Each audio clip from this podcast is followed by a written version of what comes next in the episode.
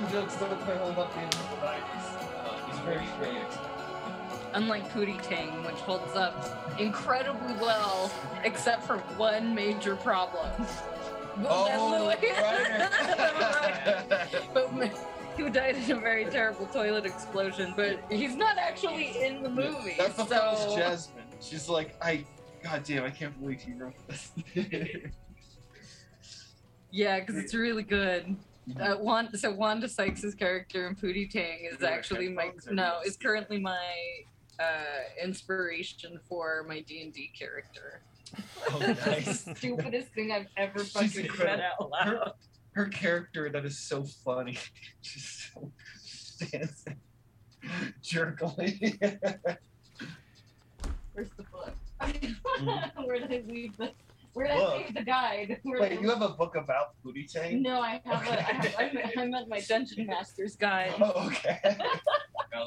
Oh, I know where it is. It's over there. Damn.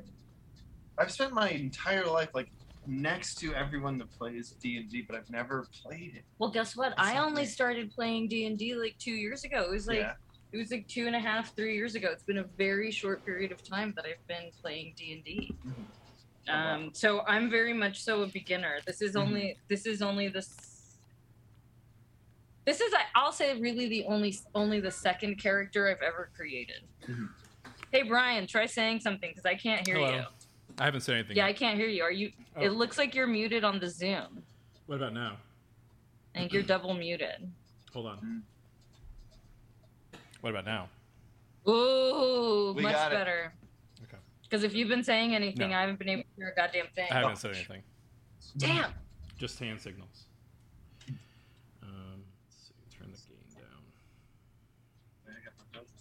I've been talking. No. I did some research on the See, ancient like- aliens. See, like this is my half Oh. elf druid, and this is my character inspo. I will show it to you here momentarily. There it is. Oh, nice. See, one to five. Let me make from you Pootie- the big window here. Oh wow, yes. I like your character inspiration page. Yeah, I'm a. Uh, my character actually truly described as a sentient sea anemone. Uh huh. So I'm like, I look like a giant loofah. This is what I'm trying to go for. Yeah, okay, I'm sweet. trying- What what uh what is that what is that qualif what's your what are your class race bonuses for an enemy? What do you Oh, none yet. I Okay. think so. Diet, you get to Poison. diet Toms. some kind of Oh, yeah. will poison? This is that's yeah, great. yeah. Let me see. So, uh, because are I awesome. so I am a half elf druid, hmm and I hope you've hit record. I did. I, I did it six minutes and twenty one seconds ago. But the funny thing was, it wasn't recording anything until I connected. So when you could hear me, then everyone else could hear. But continue. Oh, okay. Oh. There we go. We got some delightful okay, no, no, no. Yeah, delightful banter. We've never actually done a proper introduction. I don't think no, ever. no. We'll have to figure out what that sounds like one day. You know, one day when we sell out and decide to do scripted reality, you I'm know, ready. this is all unscripted. It's a little too snappy. There's this Yeah. one. Uh, there's this one CBC. It's a podcast, but it's also just a radio show. They clip into a podcast, hmm and it's um, it's a it's a pop sci one. Um, but they just, it's it. They, they the the audio's clipped so close. It's like jarring. You, even on the radio, you're just like, there's no breaks in between anyone talking. Yeah, there's. was. I've gives me listened to a- anxiety. I listened to a podcast like that recently. Also, the one that's um to me the one that's most um about like killing silence and filling it with audio is Radiolab. I, I used to love Radiolab, Oh, and I I've always gotten Can't like stand it now. through it. Yeah, I, in the early episodes when there wasn't too many podcasts, it's mainly while I was listening Mhm. to it. But um, their production has always driven me completely insane. I can't stand it. But Knock knock. uh, who's, Who's there? there? Now you have to give two Secret of comedy. What's the secret of comedy? Wait, that's not how you respond to a knock knock joke. Oh, secret of comedy. Who? Or is it how you respond to a knock knock joke? I'm not sure. Timing.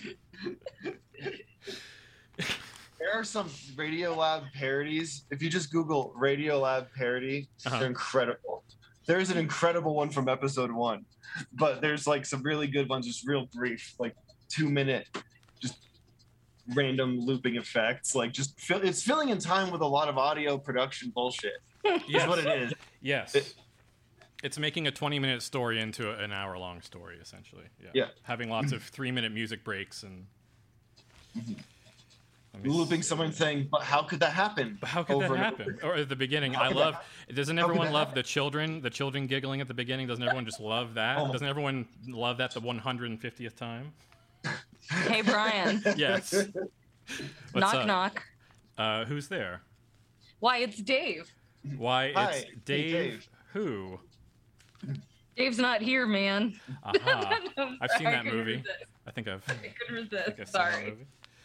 Movie. But Dave is here today, as it turns out. Yeah. Audience, hello. I will address the audience very quickly. Hello, audience. We're here together. It's the three of us. We have another person with us. It's it's it's Dave. Hello, Dave. How are you, Dave? Kathy's here too. I'm doing well. What uh what brings you on the program today? What what of uh what brings you here?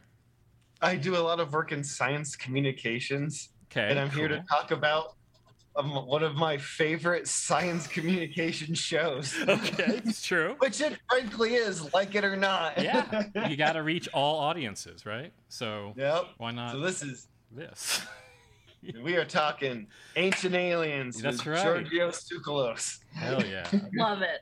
Absolutely love it. Absolutely. Uh, Yeah. For for for reference for for you guys and for the audience at home, I have uh, as I've watched it on and off a bunch of times. I recently, just a few moments ago, watched the episode "Aliens and Dinosaurs," which was incredible. Uh, it, it is inc- honestly, I couldn't believe that was only like forty something minutes because if they covered like any everything that could possibly fit into forty something minutes on that I gotta ask you, okay, so when they bring on the, the dinosaur man near the end, did you cheer from recognizing it from so Uh, many other things like this?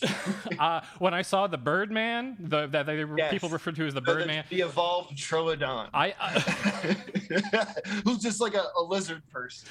And I like love his Land of the Lost explanation was that there was like no way that it could be fake because it looks so real. Was his explanation? so good. I do love that. Like, there's always the caveats, like, well, you know, technically dinosaurs still exist, et cetera, et cetera. These are the the non-avian dinosaurs. But like, so I used to like just hate ancient aliens, even though frankly I used to love the idea of ancient aliens. I'd watch those same shows up Yeah. until like I started to be getting like professionally nerdy in like the aughts. Mhm. Um, and yeah, it was a general attitude. It was like, you know, this is the end of civilization or whatever. And I was like, it wasn't like quite like that. 'Cause I was like, well, I used to love weird crap. Like I believed I was abducted as a child Mhm. because I convinced myself from it from my aunt giving me a copy of Communion when I was eight. Okay. It's like this reminds me of you, Dave, and your funny dreams. Why would you do that? Did the, did you watch Fire in the Sky and get freaked out and Fire all in the that? Sky fucked oh, me yeah. Fire in the Sky as a fucked me up. I wa- saw it on Oh, yeah. I saw it on HBO, 6 a.m. Oh. before school. I was Yeah. like not prepared for that. Terrifying movie. Oh yeah. So I think the last time, Brian, that you and I talked about um, the X Files, I mentioned that when I was like a kid, it was like sixth, seventh grade, I think, when it came out for me, Mhm. and uh, my television was right next to my window, and the window looked out to the row of flights as they came into LAX.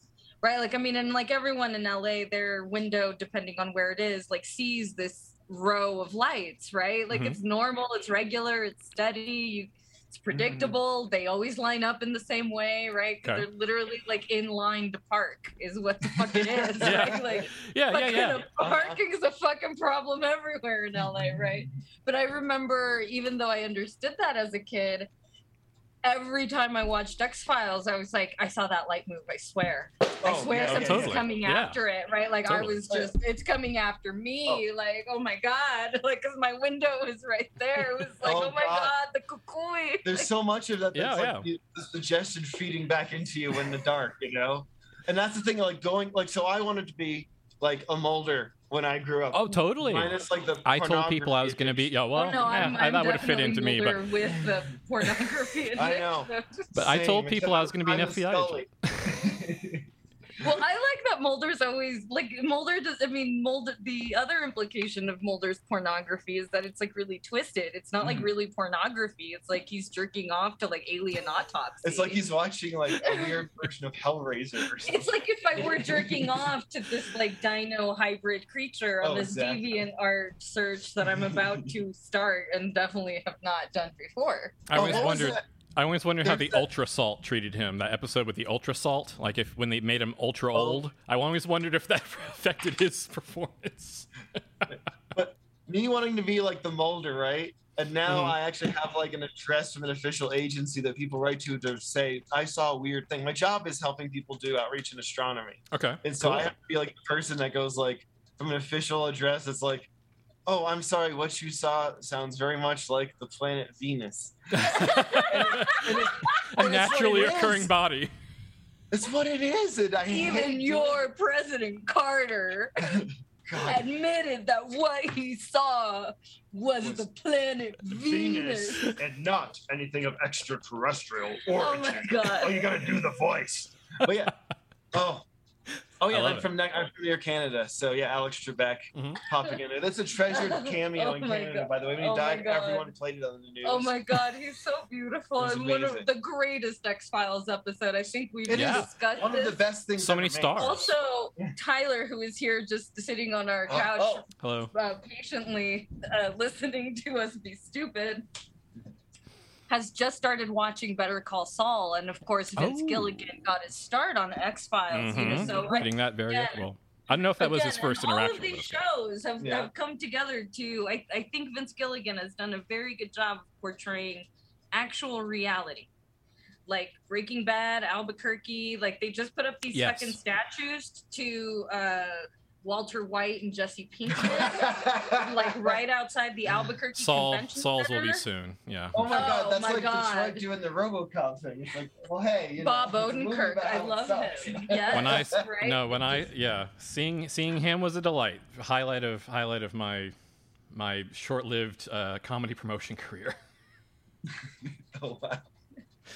Um, And now look at us promoting comedy. exactly. go. Talking about ancient aliens and, and Roswell. so We're gonna take this shit to SFI. Watch. so I'd love to do a show where we just do this. no, so riffing on like ancient aliens, by the way. If so, I had like a conversion to ancient aliens. All right, Okay. it was two things. I was having a real bad time, and my partner okay. was like, "I know you don't like this show, but I think this is gonna help you. Just trust me." She puts it on, and it's the one you're just mentioning. It's when the the ancient aliens and dinosaurs about, and as this thing starts, oh, um, trying to log. a perfect, perfectly shitty CG dino- dinosaur like rides across the screen, and behind it is a perfectly just exactly the level of bad you want UFO, like just zapping dinosaurs with a laser, and they're falling to the ground. And it is implied that yes, perhaps it was not a collision from a meteor, as most scientists believe Mhm. but actually, but perhaps uh, uh, were Mass- the ancient aliens responsible for the And the word he uses, it's perhaps it wasn't a mass extinction, but a mass extermination. Yes, they're masters of legalese, by the way. Because I was kind of watching them a Dinosaur little closely. genocide? Is that really Ancient alien implying? theorists believe that this is. They they- say that line like 400 times. They- And they say that are not scientists or historians or another good out. yeah. This guy that we've talked to once says this. So yeah, seeing a UFO zap a dinosaur in exactly like a 3DO game introduction like level Yeah. video Yes. was like enough to break my brain. And There's I'm like, like, oh, five oh, different I'm dinosaurs running together like they're about to get into a fighting Yeah, yeah, tournament, yeah. like they're in Primal Fury 2 No, or something. And hats off to whoever got lucky enough to be able to make that scene. That must have been so much fun. They got paid to do that. Someone got paid to make that, and they're laughing the whole time, having a laugh riot. I, I Oh, bet you it was. cry laughing. Sometimes working in like, television Can I have has a to be the best. pterodon in this too, please? Just. What other model, like every model that's in the software package, like the ones that are read the pre-downloadable. Exactly. Is, should Like, should oh. a nuclear missile be riding next to them, perhaps in one of the theories? Exactly. You know, like an- Good thing it's in the same package because it's for video games. and I like how they mention like, oh yeah, so aliens like it's possible that they used a nuclear weapon, but then they also say like it's possible that they directed an asteroid to make the hit on purpose. Like it's Oh they're my god! all the so bases. it was like it, Which it was honestly- like a Oh. drone asteroid, like it was like an Obama asteroid. Oh yeah, oh, Common okay, sci-fi trope. Shouts out to them throwing that in because that is the linchpin of the plot of one of my favorite books by right wing psychos ever made. Mhm. It's called Footfall. It's by Larry Niven and Jerry Pournelle. okay. Jerry Pournelle self-described as to the right of Hitler. wow. I think he would just say in public. But incredible book about being invaded by elephant people who are like four feet high. Wow. No, no, some of them are four, they're like small. They're like they, they do step on people, so people will submit. That like just like a, a power thing they do. Then they utterly trust that people surrender. Do not understand guerrilla warfare, and so they're like, okay, if you stop being mean to us, we're gonna um we're just gonna take care of a. They they slam an, a comet into the Indian subcontinent, and they're like, can you please behave now? Yes. Wild book. I'm- Parachuting dinosaur people over Kansas after a nuclear exchange. Incredible. Cover art's amazing. I'm Oh, I, Jesus. Here, just look. I, I can't recommend this highly enough. This is incredible. This is like Yeah. something. Wow. Yes. What is it with um, hybrid hybrid alien species and like uh, weird right wing uh, theories as well? Because you know, like uh, uh, David Icke. We talked about David Icke and a few the episodes ago. guy who made the Oh, you mythos. remember that fucking dude? Oh, David, I, Cthulhu I have guy. something. Or what? Oh, Lovecraft. Yeah, his weird oh weird yeah, theories. Lovecraft too. It's funny because uh, my partner, um, she's black, I'm white, mixed race. One of our favorite things to do is drive around in the spooky night and listen to like the H.P. Lovecraft Society's like plays, especially Oh, wow. Shadow of Innsmouth is our favorite. It's her favorite, and we're both like, but this is about how we we shouldn't be together. It's all it is. I actually think that's a, like a really awesome transgressive uh, piece of um, time you've created there. That's interesting. I like Yeah. that. Truly the death of the author. And just right? for I mean, and I- just for yourself, which is the most the Yeah. best way to celebrate art. So And the other funny part is she did describe coming back home once to be like, oh, like it's sort of like the people in the book when at your home in Northern New York. I'm like, okay, so you know what? You haven't lived there. That you don't get to say that. She has lived there three years though, so she can. But yeah, uh, people back home will say the same thing. but um, but yeah, we've had a lot of fun over the pandemic. Watched a lot of Ancient Aliens. Oh, Because awesome. that plus a thing called Action Bronson watches Ancient Aliens. okay. It's just it's MST3K, but with a bunch of Brooklyn rappers eating food and having guests on in a Okay. whole green screen room and a couch, and they just watch Ancient Aliens and talk over it. Oh Sometimes they- wow! I'm looking It's at a, incredible. I'm looking It's at really some fun. an official website here. Yes, this looks very very good. I'm very interested Did in you say this. it was? Action Bronson Here, I'll- watches Ancient Aliens. Tyler the Creator's on one. It's great. Yeah, it's a just- oh whole- God, it's- I mean, Melissa uh, Etheridge on another one. They just stopped watching what? Ancient Aliens. for Melissa second. Etheridge? Yeah, so they get distracted by your presence, and after a while, they just stop watching Ancient Aliens, and they're just hanging out with Melissa Etheridge, Yeah. asking her about her weed farm, and like Yeah. begging, "Can we please sing with you? Can we please sing a Oh, song?" they're good. Oh my god! It's And they- rather then- then do they all do come to my window? Yeah, but yeah. they talk about aliens. Yeah, yeah. Oh, you know what? You know what? And to tie the dinosaur thing back together with the ancient aliens, in one episode when they're watching the dinosaur one, so that might be the ultimate fun time. Um, to watch the I like that. action Bronson watches ancient aliens watching the dinosaur ancient Wow. aliens. I, I have to say, I was floating around the pool listening to the episode, and I could say Hmm. that we could play the episode on this on this episode, That's And the most basically Florida do the same- thing I've ever heard. I was Yeah. floating basically, around the pool, and basically do the same thing. listening to the episode. So there, one of the guys just randomly goes. He's like this. He's like, Let's see, let me if you think pull of, it up. like Brooklyn guy. He's just this dude, just like sitting like this. He got the accent, and he goes, "I don't think dinosaurs are real."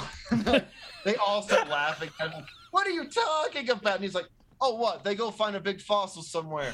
What?" It's like always like somewhere like Utah or Siberia or whatever. Never Brooklyn. There's Show me one in Brooklyn. I'll believe in dinosaurs then. There's evidence of ancient man discovering dinosaurs. like there is. Like I think that's funny to me. Like No, well, it's probably something like God put those dinosaur bones there to test our Big- faith. so right? that like, was- is some real shit like Boom, that. so- like I'm not even Mhm. making that one up. Like yeah, and there like were it people. sounds like I'm mocking them or whatever through ridiculousness. That's just really what it is. and there was people on there for sure that were probably part of that like strand of like uh, man and dinosaurs roamed at the same time in that episode. I think like a couple of those researchers might have been linked into that kind of world just only because of the way that they talked about it. You could kind of see like this overlaps with this topic, so that's why they're here to talk about this, so it works. But also they're from that field of like uh, creationist essentially, or some kind of they're Ah, trying to make creation work with dinosaurs. You know, those because they know that that's how you get young people. Yeah, It's literally what they're after. It's like, okay, they love dinosaurs. yeah. Uh, They're, Just they're, we'll have dinosaurs. it's- And for some reason, they weren't on the ark. That's an argument they have, right? Is like, were the dinosaurs on the ark or not? yeah, They it's true. I mean. I feel like this They is do- still like the debate this. ultimate question of like this is still like people saying they want to fuck a dinosaur though, Mhm. right? Like like I feel like that's really what this it's like it's, it's like going to the dinosaur It makes- museum. Yeah, or that Right. sweet series of uh, drawings of dinosaurs fucking cars. Even is really, really what I'm thinking. oh of. my god. Remember that? 2002, 2003. I seem to remember that dino and car action. There there is there's also all those there were also all those dear I seem to recall those like weird obsessions of like people who had to have sex with vehicles too, Mm-hmm. right? Absolutely. I'm not, I'm not making No, that was one on the, the, the episode Oh, Obsessed, What did, did Uh, that one? first No, season of Obsessed. I just saw what Kathy pulled up on the screen, and it's four pictures, and the quote is, "It's from her. The first four horniest dinosaur men I could find on DeviantArt, and there are Yep. they are very horny dinosaur men. Let me tell you. I'm just gonna retweet Oh that. my goodness, I am intimidated and intrigued. Congratulations to all my See, followers who just got I'm to see those right? images. Isn't this the? Isn't this Oh the? my. Yeah, isn't this? He the, would be surprisingly gentle. This one. Yeah, These no, these are like some real. T-Rex looking dude with big arms somehow. Got a, maybe it's an Allosaurus. These ancient aliens aren't holding anything back. Oh whoa! Th- This one was actually That titled is- Dinosaur Man, even though it seems to be It's a some guy kind wearing of a weird. costume. Have It we looks like a considered? Triceratops wearing a leopard suit? Have we considered the theory that ancient aliens are in fact dinosaurs? That dinosaurs are in fact ancient aliens? You know, Whoa! I have that. You start watching one of the shows that's like, what's the one like uh, After People or whatever, where it just shows how buildings and things decay. Like one of them's Yeah, like, yeah, oh, yeah. the Queen's dogs. Mhm. Would oh they yeah, I mean, of course we can't You know? imagine it, but imagine if the aliens had feathers. Huh? Yeah. Not Right. that Right. hard to imagine. Yeah. They there's look like penguins, probably. You know, they almost put the feathers in the original Jurassic Park, but they actually chose to not because they weren't. Yeah. The science wasn't like settled at the time. yeah. And then in, then in the new ones, apparently it's what like it's like, well, this is what people want. Is there Yeah. ex- ex- which is a good one, honestly. They're Yeah. genetically making them so they can fucking they take the. They need to look out. like Godzilla, Yeah. you know. yeah. Oh, I love Godzilla. I so mean, no much. one's. No, God. I'm not opposed. There you is sometimes ancient astronaut stuff in old Godzilla movies. That, come to think of it. Really? Oh, Oh yeah, I there's like a lot that. of ancient. So Robotech comes from Macross, the first series know? Okay. of it anyway, and that originally Mm-hmm. is a shitload of ancient astronaut stuff that actually connects the Zentradi to the people. Ru- Oh, That's in the movie, very Ah. explicitly. I would like to watch that. It rules. Macross. You, if you don't want to, it's a big commitment to watch 39 episodes. I'm a just watch the movie, and it's all the best just, animation. Just, just watch It's a so beautiful. Yeah. It is. Whatever. I'm a Like, I'm I mean, a I'm an I'm a The movie is like cry-worthy animation. It's just like, how the fuck did people do this by hand? It doesn't look possible. there is yeah, definitely it is absolutely fucking beautiful. I will recently that, watched Yeah. This thing is a lot Akira again, and the, I Oh, was the whole movie is that the whole movie is like scenes that are like that lovingly like hand animated. It's Yeah. beautiful. Beautiful. Yeah. Yeah, it's, it's incredible. Yeah, like that era is just shocking. Um, and there's ancient astronaut stuff in that, and in, the, in one of the uh, there's like a Macross Zero, which also is really, really, really good. Um, it does use um, they start to use some of the CG for the the Veritechs, which is a little sad, but they do have a real dy- they they actually know how to at least do dynamic shots with them. I So I, at least this look it doesn't move Mhm. shittle. I love But your still, depth of it's like, knowledge on oh. the subject. This rules. Oh, you know, it all comes together. Yeah, no, um, like um, But no, I grew up with a hippie mom, like in a new age shit. So ancient astronaut stuff Uh-huh. wasn't really her thing, but it was always adjacent to the stuff that she was into, which was Edgar Cayce, which comes up a lot on Ancient Aliens when they need to patch over something with some pseudoscience. Yeah. They'll bring Huh. it in. It's like Edgar needed Cayce dreamed and said. It's like he dreamed a lot of things, man. One- one of the biggest um we don't really uh, talk too much about like other podcasts on this podcast but one that it does exist that i listened to for a long time from australia uh mysterious universe is that yes, so good. Yeah, very lo- I love that myself podcast am not a pod. See, the irony is that I myself mm. am not a podcast consumer. I don't listen to podcasts. yeah there's only This two or three i can have time to listen to anymore i spend so much time consuming and doing these that i there's i just don't have i have to be very selective so They had just the right level of production. It, it wasn't the level of Radio Lab. You know, it was very like, oh, there we go. That's right. That's the right amount. Some background music. That's okay. And very fun topics. Very funny. I love. I learned that Bigfoot um, is a mech, and there are two different varieties for aliens to visit Earth. I have a slide Yeah, yeah. whistle. It's That a is- great- I mentioned this earlier.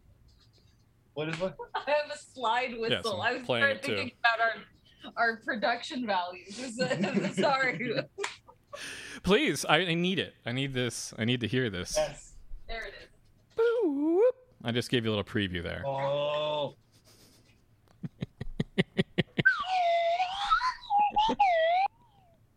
Oh, you know, this is not a slide whistle. You know what the fuck this is?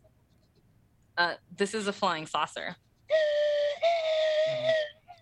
this is this is taking to the next level of podcasting. This has never been attempted or performed.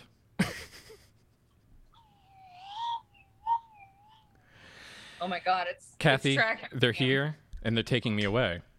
This is a good excuse to, to like, Try to talk to me while you're. airman to the pod. yeah, no. That's I it. told Tyler No, that I remember that. They did that on Pod About make List. Yes. or didn't they? The, one of the. I'll find this. I'll find, figure out who played the theremin.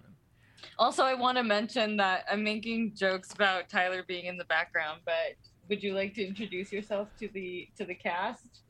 Yeah, sure. Um, hi, I'm uh, I'm Tyler Donahue. I'm from Roswell, New Mexico, born and raised. Uh, Kathy is my fiance. and Mhm. I. What else do you want me to say? I'm I was- pleased to have you here. Roswell expert. Yeah, she wanted me to make theremin noises for the show. Yes. So, you know, I'll occasionally I'll chime in with theremin sounds. I'm but- listening. Oh, we should have a I- keyboard. That'd be No, I need- I need Oh, some- I have one right a- here, but I, melodic- I, c- I Yeah, could Tyler, play a a theremin. I used no, to I'm be an- gonna. We'll, we'll we'll we'll we'll make something happen over here. Okay. I Yeah. I used to be an experimental musician, so I Oh. should, this shouldn't be a problem. Can we- but- Can we rent one from like uh, what is what's that Candyman? Because can Candyman uh, sponsor us a theremin? yeah, let's go to, oh, we'll go to Candyman after the podcast. Actually, it should still be open then. Nice. Let me see when it closes. Fuck. uh, we would just like to give out uh, some local shine to Candyman Mhm. Strings and Things, That's right. uh, Santa Fe's premier uh, musical instrument store, hi-fi needs. yeah. Um, they used to have a section to sell records. Unfortunately, that is no longer Oh. there. Rip. Oh. Um, Michael but Candyman was also the um, uh, uh, notorious in Santa Fe because right before the pandemic, uh, Idris Elba visited the Candyman and he got his photo taken in there. No like, "Hey, like way. I'm filming a movie in Santa What? Fe, Oh, and he was like the first case of coronavirus. oh no. like everyone at Candyman was fucking terrified. You I were, like, remember him testing positive, but I didn't know that. That's amazing. Got killed. I'm gonna find the I fucking article, else- dude. you know- It was terrifying. Oh. They were Well, like- congratulations to Idris Elba for being able to experience the beauty of Santa Fe. I hope you enjoyed it. I know a lady in Vermont that got COVID from Pink, the singer Pink. She's a winemaker. It's something. Some event happened, and yeah, it was very You gotta. well. I won't say it's very funny, but everyone's fine. six. It's a little funny. A, a nice, uh, a nice uh, theremin will run you between seventy nine and ninety nine bucks. You know, a classic. You know, your little. Oh, that's it? Little known fact: um, in college, I soldered my way into a theremin. No way. Oh yeah, Oh, that's very cool. while, too. Yeah. What happened? Oh, it's like probably like my mom's house or Mhm. something. No, okay. Ah, yeah. Lost Yeah. forever. Mhm. like, um, Same. I shall make a new one one day. I can't wait to have spooky ghost If I noises. did it once, I can do it again. I love this. It was a kit. Oh, you know, I think it was. Well, it was a kit, but you had to like solder it the whole Yeah. fucking. You still had to fucking put all Put the all the stupid little fucking together. shit together. That's so was still- cool. I, I Oh. got really good at soldering. Okay. I became like I got. I, I really got it. I really got it because I wanted to practice soldering. Is that the stupidest thing you've ever heard? No, because I need to practice. Reasonable. I actually have to repair old game consoles, which involves soldering, snipping off capacitors, and Okay, new ones on. okay, that's exactly Soldering. what I had to do. Yeah. So, so I thought that like, oh, if I need to get good at soldering, like I don't want to like ruin actual equipment. Like Mhm. maybe I just get a theremin kit and I practice. That was li- Oh, It's a great way. nice, and it worked right out the gate. mostly. Mostly. Good thing you practiced. How much was the theremin kit? I mean, this th- this would have been you know early two Mhm. you know prices, so it was Yeah. like under a hundred bucks. Yeah, yeah. I mean, Sounds what it might be now with inflation is probably eight hundred and seventy-three dollars. Oh, speaking of which, I had an Atari Jaguar. I saved up. Wow. I worked a hard and long time for an Atari Jaguar as a 13 year old. What were your What were your games you got it with? Well, I got it, and thank God Uh huh. I got the game that I saw in the commercial. I got Tempest 2000, which should have been a pack in and wasn't. Yeah. So I loved Cybermorph actually, even though it's like a lot Okay. of wandering around like a poorly drawn polygonal landscape. I sort of dug the aesthetic. That would do it for me. Cyberpunk times, you know. Mhm. And I'd also just discovered weed as a child, so it was like a perfect thing to wander through the 3D world Oh, that's and have someone yell at you to avoid the ground. And then switch to fucking Tempest 2000, which the history of Tempest 2000 is it is made by Jeff Minter, Yeah. who is a furry raver from England. I love and- Jeff Minter and his Twitter account. amazing. His Twitter account's incredible. Yeah, he's so good. Yeah. Oh, and he's still so good. Thank God, so many from that era are not so good, and he is still Yeah, so good. he's great. Amazing. He's very funny and, and, and he uh, posts pictures of all his uh, his animals that he keeps, which is Mhm. very Oh, yeah. great. R.I.P. Flossie. R.I.P. See? Well, I have no idea who you guys are talking about. Oh, but what I did programmer. do Mhm. is I looked Mhm. up when the Candyman closed. Oh yes, and March 16th, 16th, 2020. Literally, again, literally like the first thing that happened. It was like the 1st Mhm. and it was, and, and there, anyway, I linked it in the, in, in the thread. Uh, it's underneath Nice. the, it's underneath the buff dinos, you know? Cause, cause we're threading yeah. all of this bullshit. oh, it's the, Yeah. So speaking of the Jaguar thing, get um, it turns out the things that people make fun of the most in video games and that suck the most, those are the most expensive because that shit generally didn't sell at all. Yes. So I, I also got the Jaguar CD, perfect for a little stoner Dave because Uh-huh. Jeff Minter made a light show software where you put a CD in the toilet-shaped CD attachment, and it made an interactive light thing with 82 effects that you could then alter. Whoa. With. Like Milk bad- Drop, sort of like Milk Drop, but like his version, like It was sort of like, like a Winamp Guys- visualizer. well, if you remember the one from the Xbox, I think 360. Yeah, yeah, yeah, yeah. That's his. He did that. Sweet. Oh, oh, so that's it's a proto of that. that's so it looks all jaggedy and cooler because it's like a 90s Yeah. multimedia system with like all the early polygonal I love that. The it's other- so responsive, and it was just like Wow. that. The CDs were crap. The CD players were very bad quality because Atari was going bankrupt, and so Mm. they one out of every two just didn't work. was But Me and my friend Jeff got them. Mhm. They worked. was so if you can get a working one now, two thousand dollars. was Nolan Bushnell Right. still attached? Really? Holy shit! I didn't know that. I didn't know they were, the prices yeah. were that high. Wow. It's, it's insane. Wow. Yeah, new in box eight hundred to two thousand, but new in box means it hasn't been tested. Wow. Don't buy new in box. Yeah, yeah, yeah. Yeah, Bushnell had sold Atari in the early '80s when he ma- went off to do Chuck E. Cheese. He sold it to the Tramiels, Yeah. who bought it because they were mad about getting fired from Commodore, and so that's why in Europe there was this bitter, bitter Atari versus Amiga computer war, which we did not see at all in the states. Um, because people were using Amiga, like oh, a bunch of funny old '90s video effects on Amigas, and a lot of old Yeah. music was made on Ataris. Like Pretty Hate Machine was made on an Atari ST or an Atari Really? Huh. 32 SCSI drives attached. You maxed out the chain. Yeah, yeah, yeah. Is Wow, incredible. I had no idea about that shit. yeah, and that then that moved I off. mean, I knew he was yeah. doing crazy shit, but I didn't know it was like that. I'm Yeah. not even. Oh, he's just. But yeah, so they named it ST. The Atari ST was a computer for Sam Tramiel, Wow. which they said, no, it really means 1632. But yeah, what does TOS mean? It's not. Oh, it's just the operating system. It's like it's Tramiel operating system. You know. I love. Yeah, so they bought it, but eventually this kind of it slowly ran into the ground, and uh, yeah, the Jag was the last gasp, but there was a few weirdo things on it. It's like the 32X is expensive for the Sega. Yeah. It's like like I have- of doll- like I have the combo- Yeah, I have like a combo unit here that I actually got. The 30 it's the 32X Sega CD Mega unit that was sold as like one. I have one right here. And, uh, and I- I got- Tower of Power. It's it's exciting. It's just fun to look at and have and and and still open the emulator on my, you know, laptop or whatever. but but still I have it. I have the machine right here if I want to. I mean, Did you see the Yeah. video We- going we around? have a of, 64 um, plugged Alex into it, Hmm. As a Sega CD game. There's video someone made. They took like I think a sewer shark or something. Oh little my God, postage yeah. stamp. They even faded the video perfectly, and he's just like, It's like, join me as we find the globalists and monsters rooting over. and he's like slowly. It looks exactly like you- the intro Oh to a CD. I want to play I, I wish I could play me. clips join of me on Sewer Infowars.com. I just Oh, it's- love. it's- I want all the clips of Michael Bean and Sewer Shark. Um, I just want to play them as drops. Like, pull up. Oh, yeah. Turn left. We were talking about John Rhys Davies being in every single uh, CD-ROM video, like in that era, before his Sliders fame, or during his Sliders fame. It was concurrent. More or less. May- maybe maybe one propelled the other. Mark Hamill You also slumming in the multimedia sphere on Wing Commander.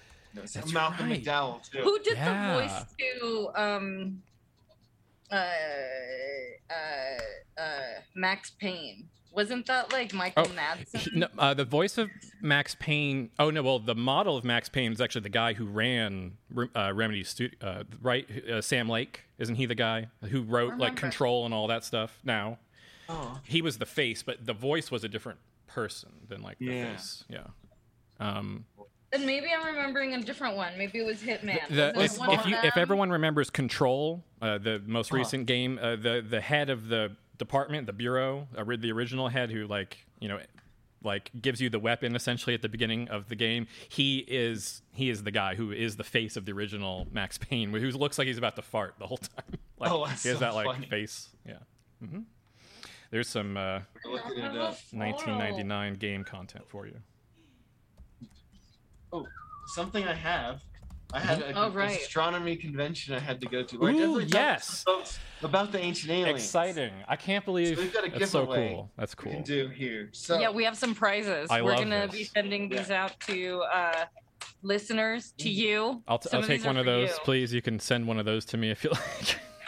Oh, would you like some Oh, the ice cubes. Okay, Yes. cool. Icebreakers, ice cube Too big to bring back in the plane. Yeah. So I So bought too much crap at Meow Wolf and at the astronomy convention. Okay. So. okay, so here's another really funny thing. Th- There's there's one- some of these that look pink, and they look w- with little white specks in them, and they look like little meat cubes. And every Oh, time wow. that I go for one, I'm like, Meat one meat cube, please. They have, they do have, they look like they're the flesh of some like animal, like alien creature. Speaking of ancient It's aliens, it lo- fucked up, dude. It's fucked up. it's like a Perhaps Yeti this meat cube. flesh. These are white with little purple specks, so maybe these are alien flesh. We could probably repackage and sell these for like four hundred dollars. We might as well be producers for Ancient Aliens right now because by season 18, it has been on 18 seasons, What have 214 been episodes. saying? When I- when I went to onto speed up work Hulu- under VH1? When I went Yeah. onto Hulu and clicked season one and had the drop down of like go down past the end of the page, I was not prepared to see that there was No. 18 seasons. Like I've been watching Eight? a lot of it, Yes. but I, I did not know putting it. in I just looked up today. and It's like, oh, putting it just next to each other like that is insane. Like, no way. It's like finding out One Piece is like a thousand episodes. It's like, how is that possible? Yeah, no, that was the thing. I started watching One Piece somewhere around 500 episodes or something like that, and I was like, well, I could start this, I can manage this, and then you know, I got about 50, 75 in, and I'm like, you know what? I- I'll come back to this at one point. I really enjoy what I've seen, but it's a lot, and I'll come back to it when it's done. And I know how long this commitment will be. I'm kind of glad that I did that. I want to when it's finished. I'll be like, yes, this is my time to crack into this big meat of 2,500 Right. episodes. my big meal. So I first I first started hearing of all of the ancient alien shit, not Yes. because of the ancient alien shit. So Mhm. like I remember just like Oh. everything on the History Channel felt like just incredibly stupid. Like Yeah. it was just like it was like Nazi tanks and then like history that wasn't really history.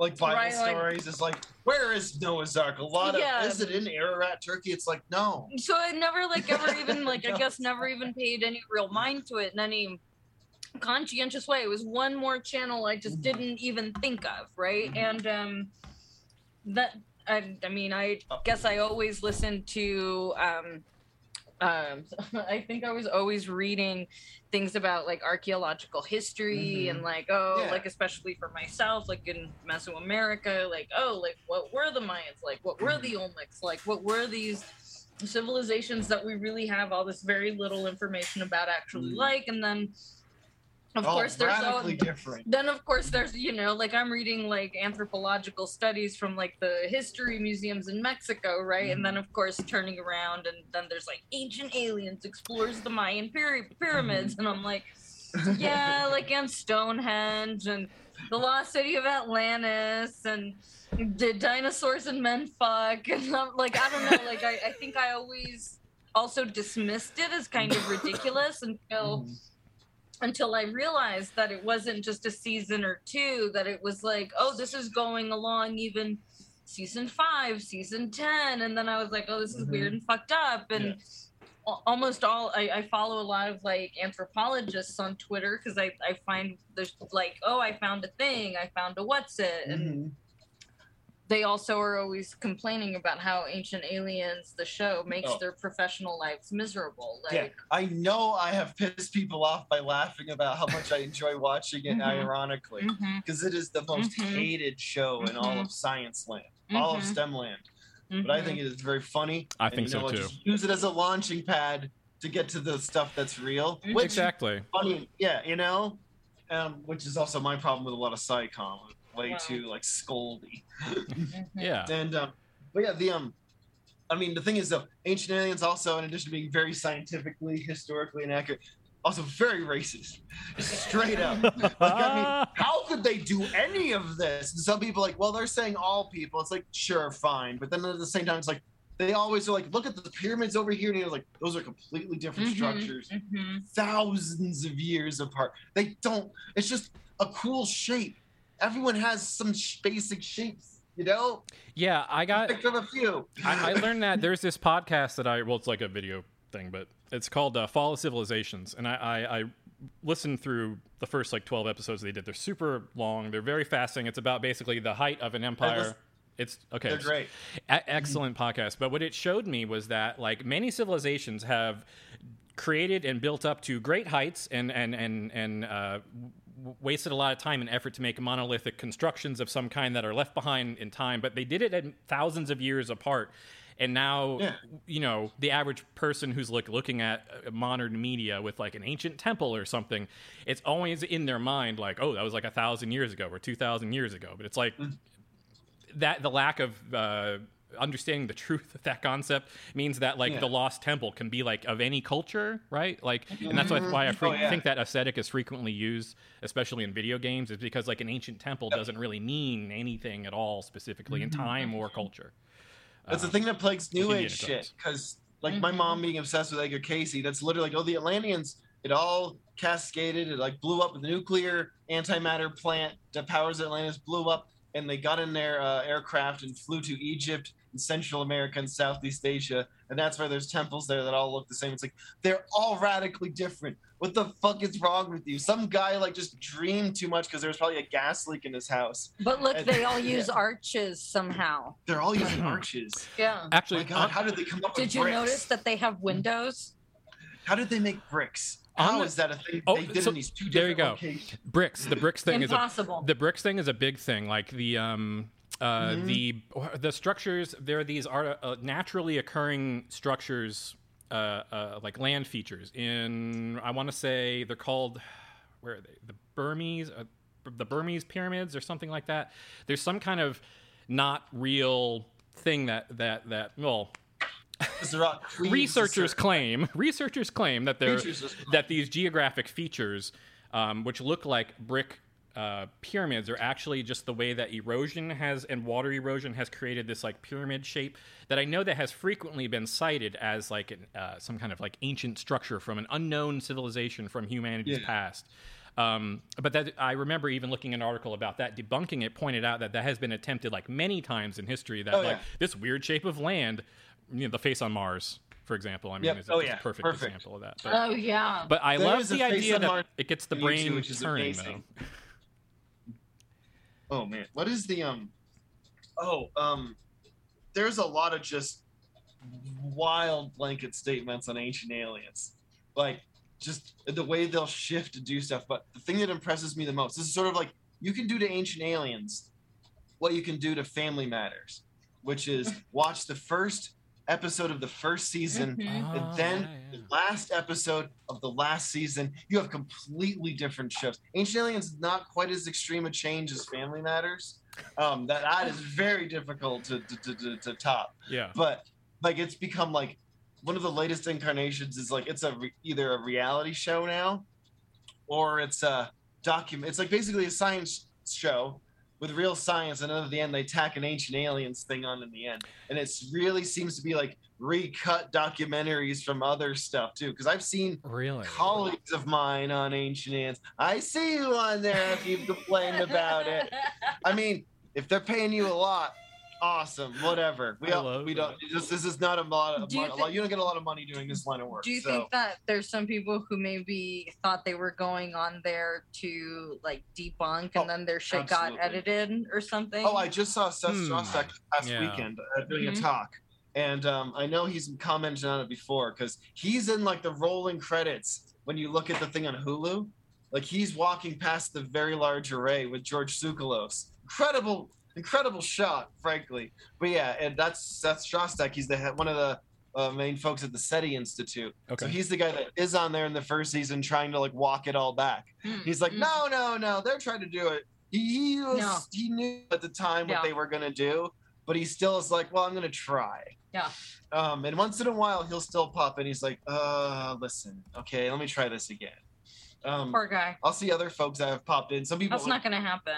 Yeah, like by season 12, if you're on Ancient Aliens, you know what's going on. But I have a theory that it's also they appear on, like you're saying, other shows Uh-huh. by the same company. Right. when they sign the contract, it says, we own your appearance here and Oh, can use it in other media. Da, da, da, da, da. History Channel does Mm. that a lot, I think, with other not Uh-huh. just in that thread. I Saves think a lot of money. Yeah, Wow. that's really oh interesting, interesting. that sucks though. Yeah. You could repackage a lot of stuff that way. Uh, Man, that just means that they what's need the big company- Surprise, lawyers, you're on? Ancient Yeah. Aliens. what's the Yeah, big yeah, company that owns uh, history? What's the big? Uh, what's the biggest? What's the like the company? I company? don't. that, Is it? Dis- it's not Discovery. see, which I thought it was too, but it's it's yeah, it's it's a different. different one. Discovery tries to be a little classier. It's gonna be like Spike TV or something. Um, you know what's really funny? Oh, funny? Walt Disney. Really? It is a joint venture. A&E Networks, a joint venture between the Hearst Corporation and the Disney ABC Television That's Group division of the Walt. So Disney, Funny. Disney basically owns Ancient But Aliens. do you know what's interesting whenever- about that? Like they had that Viking show on history, but the the Oh, yeah. this follow up series is on Netflix. So I wonder why it didn't end up on Disney Plus. Yeah, Oh, weird. they didn't take So their own some, product. Some time ago, there was a um, like a collection um, of Disney videos that were like instructional space videos. Uh huh. Oh, Oh. And okay. um, it was yeah, it was this oh, one. the one. Those are the ones with Wernher von Braun. Yes. Oh, and yeah. So, Oh, that should be That is perfect. that is so to make people like paranoid about like people say something is a psyop. That is actually a, A psyop. psyop. They knew they needed to sanitize the head of NASA, who was a Nazi head of the rocket program in fucking Mhm. Nazi Germany. Yeah. Like, like, okay, he's he was a Nazi, but not a super Nazi, right? He Mhm. just loves rockets. He loves them so much. What's Science Tom and Lehrer space said? and math. what Tom Lehrer song, where the rockets go up, who cares where they go down? That's not my department, says Wernher von Braun. yeah, he like You know, literally sounds like like- fucking like that. strange love. Like, and Yeah. so And he had I slaves. ha- yeah. he, he picked them out. And they're like, no, he didn't. And that, yeah, so Disney, yeah, he goes in, yeah, they do this Mhm. whole thing. It's like, look, we're going to the moon and Mars. Look at this friendly German grandpa. Don't don't ask about his past. so He I have a copy of it, and Tyler and I have been watching it. Oh, and uh, that's been really interesting because we did, of course, watch all of this and thought to ourselves, Mhm. you know, yeah, it's got these people from the space program that are Mhm. clearly here under, you know, they've all got German accents and They all have all their all their documentation Walt has paper Disney clips instead of staples. Yeah. yeah, right. yeah, yeah. Yeah, we Mhm. only use paper clips. There's a this lot of hastily you know? blacked out logos on some of the older paperwork. Yeah. Yeah, I mean, oh, so you know, down the road from here, they were testing V2s into the 40s and 50s. No shit. I Yeah, had they- no idea. They, they brought that shit. Oh, I, can I talk about my favorite? Yeah, My own UFO theory. So, Oh, nice. in 1947, Mhm. Kenneth Arnold Mhm. is flying a plane. I think it's 47. He is flying his plane near uh, Washington, and he sees a series of silver objects that he described as skipping across, like, uh, as like a, a saucer across water, you know. And he drew a picture, and they're kind of like a V shape. Thank you. Um, so, here's the thing. Remember Operation Paperclip? Have you ever heard of the Horten? Uh, the Horten, I think it's 229 Delta Wing fighter. I I don't know about this. Ooh, ooh, ooh, ooh, this is some good shit. Okay. So, one of the things they found in Operation Paperclip, and this is not something that's like there's no, this is a thing that they made up, like the Nazi UFO or whatever. There's like pictures of it, like old ass pictures and documentation. They Okay. were incomplete. The engines hadn't been installed by the time they got to the bunker they were being developed in. And if you look at the picture of these things, they look very familiar because they sort of look like the profile of a B 2 bomber, like just Oh. a wedge. Yeah, and they were made with balsa wood, a lot of balsa wood and some other shit that made them kind of radar absorbent. And Yeah. this profile was accidentally radar absorbent. They were based on gliders. They were capable possibly of supersonic flight. And you know, well, they weren't complete, but then we brought a bunch of shit here. We're testing lots of V2s here because they made shitloads. We just carted them over. They just ran out of fuel for them. Yeah. And so, like, they brought over the rocket plane that they had developed. They made several rocket planes. Hmm. You know, they broke. That's why there's now in, in Wikipedia there's a clarification for intentional versus unintentional breaking of the sound barrier. so I think I love that. I think that those were tests of Horten 229s or something similar, especially because Boeing is there and a lot of other aerospace Mhm. companies are there. And not just New Mexico had their fingers in the pie. There was shit in Ohio that they had just from Operation Paperclip. You know, Yeah. That so Oh, and you know, uh, by it the looks way, just like his drawing. in other New Mexico news, God, really uh, Richard Branson has just purchased a bunch of land around Truth, uh, around Truth or Consequences and Virgin Galactic Spaceport for training grounds Mhm. and also for employee residences Mhm. Hmm. I was hearing and and guest quarters. Yeah. No, so so Richard Branson owns Virgin Galactic Spaceport Mhm. down there, you know, and so they just Virgin it's Galactic private, has right? just acquired a bunch of yeah. I mean, he but the Virgin Galactic Spaceport itself is also this like joint venture between Richard Branson, the state of New Mexico, and the feds. Oh, Yeah, like and the, the feds, too. whoever. I think the feds have something to do with it too. I'm not totally sure. They- if it's a Definitely the spaceport, I feel New like the Mexico, feds have to be involved. Yeah, they might, you know, because I think I Control don't space. exactly. I don't- something. Yeah, they because they control space or something. You know, yeah. If you can do you that. don't own space. NASA owns space. You Yeah. know, One of the greatest Na- NASA. of. NASA owns space. Just say that to the guy trying to tell you not to pirate satellite TV. It's a trick you wouldn't. Yeah. download space. You can't download space.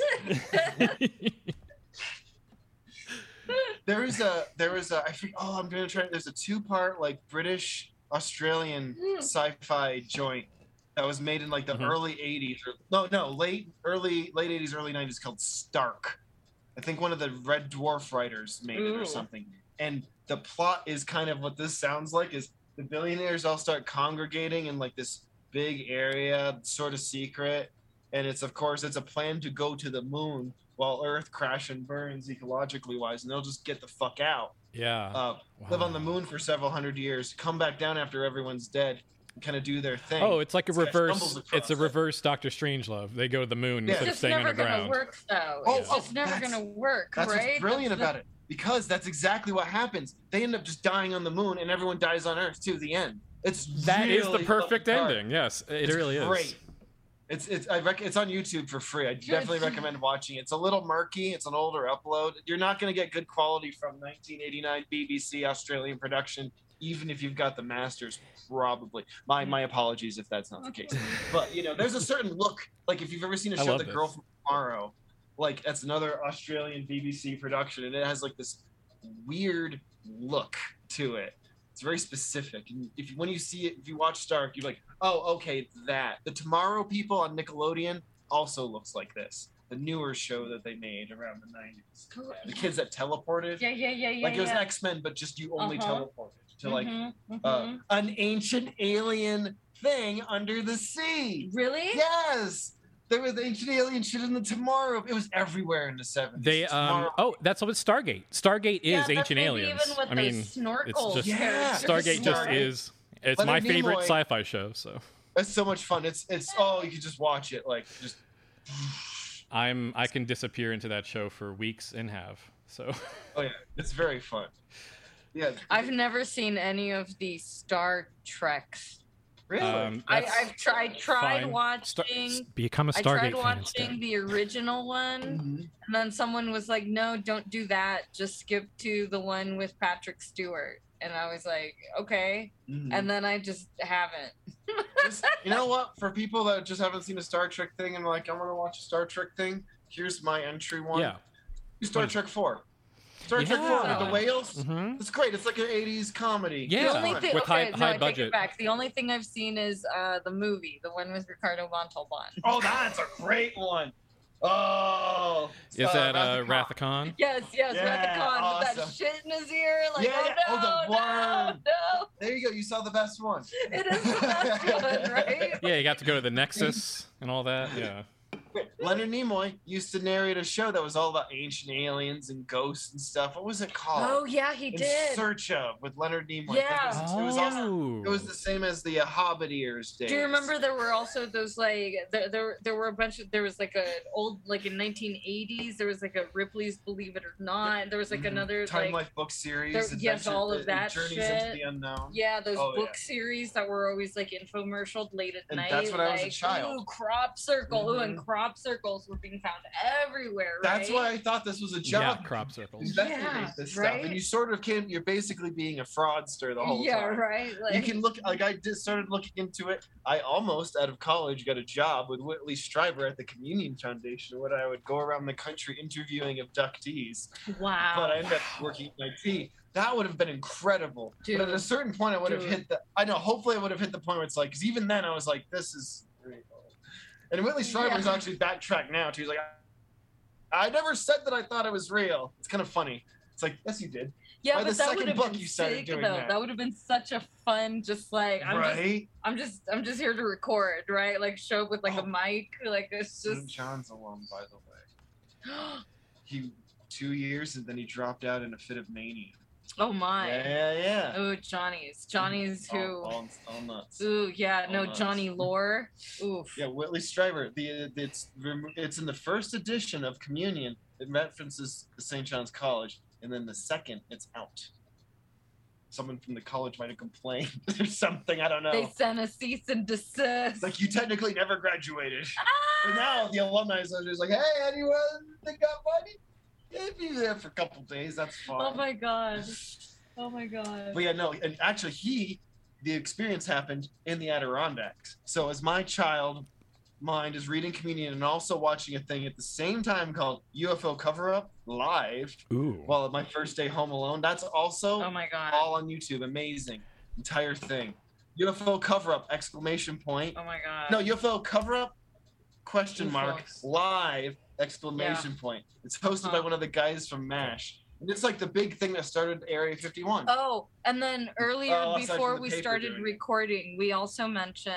Uh, well, I showed Dave the um, inspiration for the energized blue dot, but of course we had a moment Yes. in recalling Mhm. the greatest tabloid of all, the Weekly World News, which I think for many of us, truly the introduction to paranormal Oh, yeah. or um, uh, cryptozoo shit or High irony at the same all time. All of that shit. Like, yeah, like the the, Anger columns. yeah, the Just like, dear Dottie, like angry, Yeah, fucking does, advice columnist lady, like just, Oh, yeah. just, and yeah, just all of it, just perfection. columnist on there. Yeah, yeah, just, the- just fucking perfect shit. That was a linchpin in. Uh, we were talking about the movie Freaked earlier briefly. It's a movie with Alex. Alex Winter made this movie. It was originally a Butthole Surfers music video turned slapstick comedy with like shitloads of prosthetics. Because it's Huh. about Randy Quaid as a redneck geneticist in Central America who uses a poisonous compound that U.S. companies are burying in, in the jungle there to turn people into freaks for his freak show. You had me at butthole surfers, but if I'm being honest, you really just had me at butthole. There you go. Woo! Yeah. Yeah. Let's give a So, let's give um, a that, let's give a a let's give a round of who applause for that one, please. Thanks, I had to, thanks, I had to really think about that one. My audience. There's a kid that stalks the star of it, who's Alex Woody's Ricky Coogan, and um, he, he tries to sell the story of them them being abducted and being sold into like a a, a, a freak show slavery.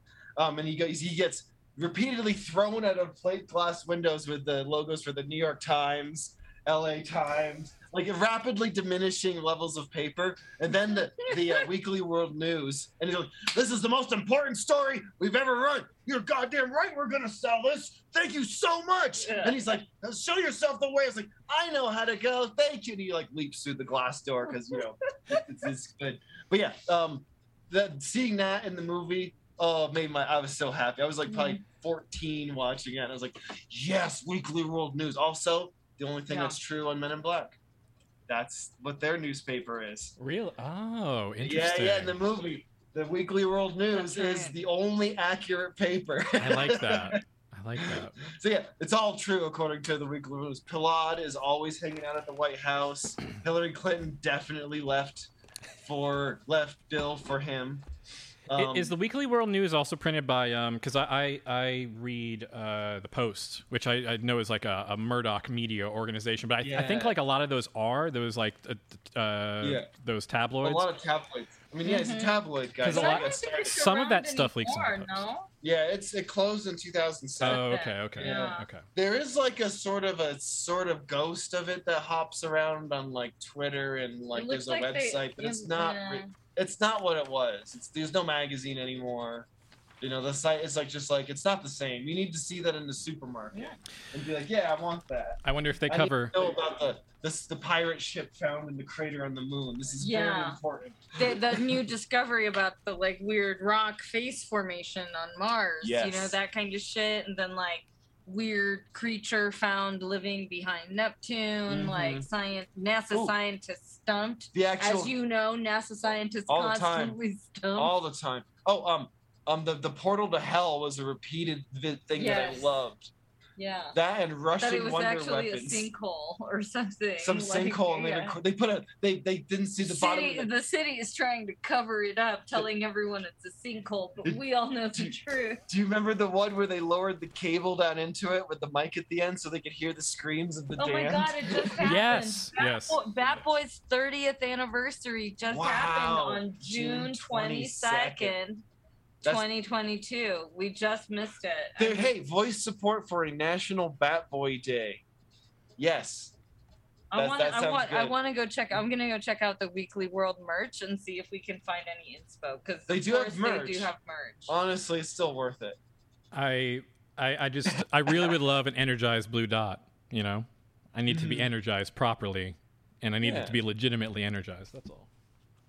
Um, you're do you? Oh, No okay, counterfeits allowed. Do you, do you remember that lady in the pandemic who was going viral because she thought that the vaccine made you magnetic and she showed up to like her city Yes, council like with a spoon and she was like look it's magnetic and it kept like falling off Yeah, Like, she couldn't get it to stick. I do absolutely remember that. stick.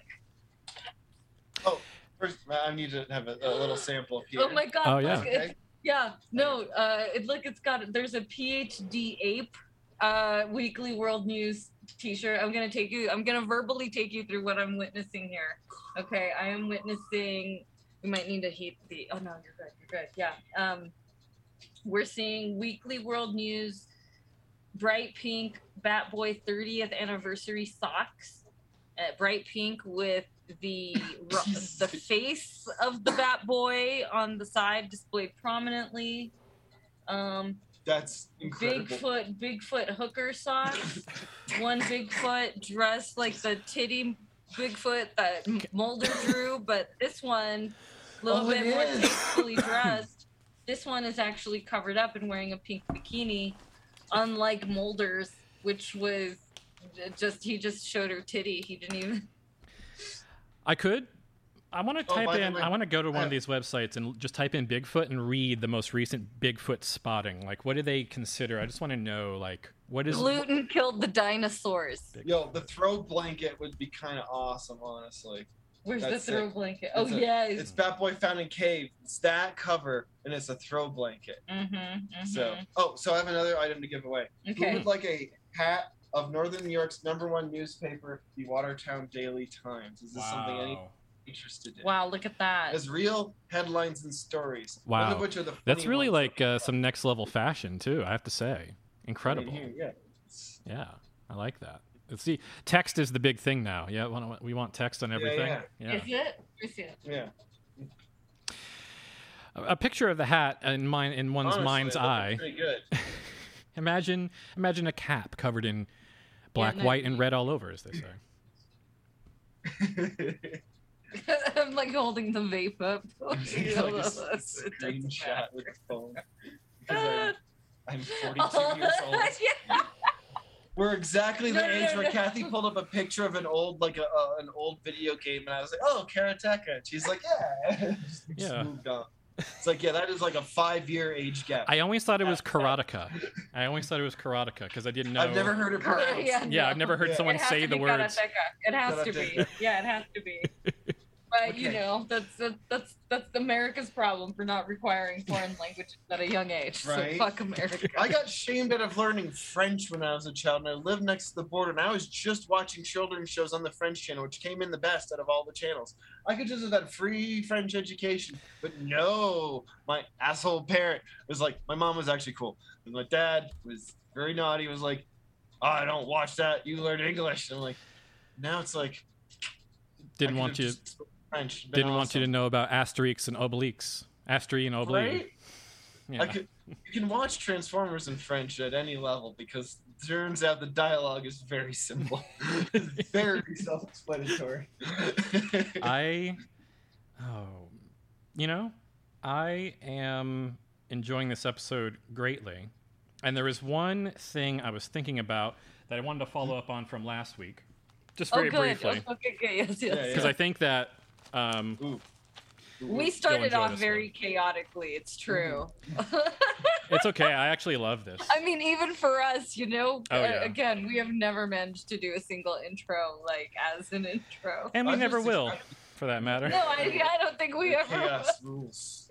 My world and it's What all I do is I bookend the episode with music, and then it kind of makes sense. And then even if I forget, even if we forget to say what episode number it is, and by the way, we've said what r- episode number it is wrong almost every episode for the last five. I love being we're on one episode off, 12. up or down, either way, and we're wrong every time. Welcome to episode 12. I I've- I've said- you know, you know what's really Kathy funny Brian. is that that's probably really fucking with our like a listener. Oh, I can, do, can I do my NPR voice? Okay, good. yes, yes. What's the actual episode number? Oh yeah, what is our actual Oh episode? Oh god. Oh, it is Season two, season episode two, episode number. seven, episode eighteen, and I've said it's episode sixteen at the end of the last two episodes, which was wrong last time too. Um, No, you Thank you. correct each time. Taylor Thank you for joining us for uh, Reality Issues with Kathy and Brian. This is episode 18, Ancient Aliens with Dave. Mhm. Uh, we, uh, we just want to have a special thanks to the Bill and Melinda Gates Foundation Yes. and also Casper Mattresses. Yeah. And It's- now, uh, please donate at uh, npr.org. in here. I'd like you to know that although my audience couldn't hear your amazing joke, there was laughter and it will pick up on mic. So Oh, hey. Well, that's great. it was perfectly timed. Um, Taylor Swift is no Kylie Jenner. At least so her publicist says. A study came out Friday declaring that uh, Swift beat Jenner, who was recently uh, dinged for taking a 17 minute private flight, and other A-listers such as Jay Z and Oprah for the most private miles flown. But her rep, the eco ironically named Tree Payne, okay, fired back, telling Page Six that Taylor's jet is loaned out regularly to individuals. To attribute most or all of these trips to her is blatantly incorrect. And there's us thinking that private jets spew out literal tons of carbon regardless of who's actually on board. There you go. What that means is that um, uh, she still flies in the jet all the time, but there's other people on it, and so she's breaking it up. I don't know. uh, but I love that. Um, Actually, if you look, actually, in the top 10 private plane users, she's not even on the top 10 list. Taylor Swift is at the top. Kylie Jenner, it isn't even on that list because we talked about it last week. Right, right. And so Taylor's like the number one user By far, whatever- too, but big time. She's uh, that plane that she owns has spent 15.9 days in the air since the beginning of the year.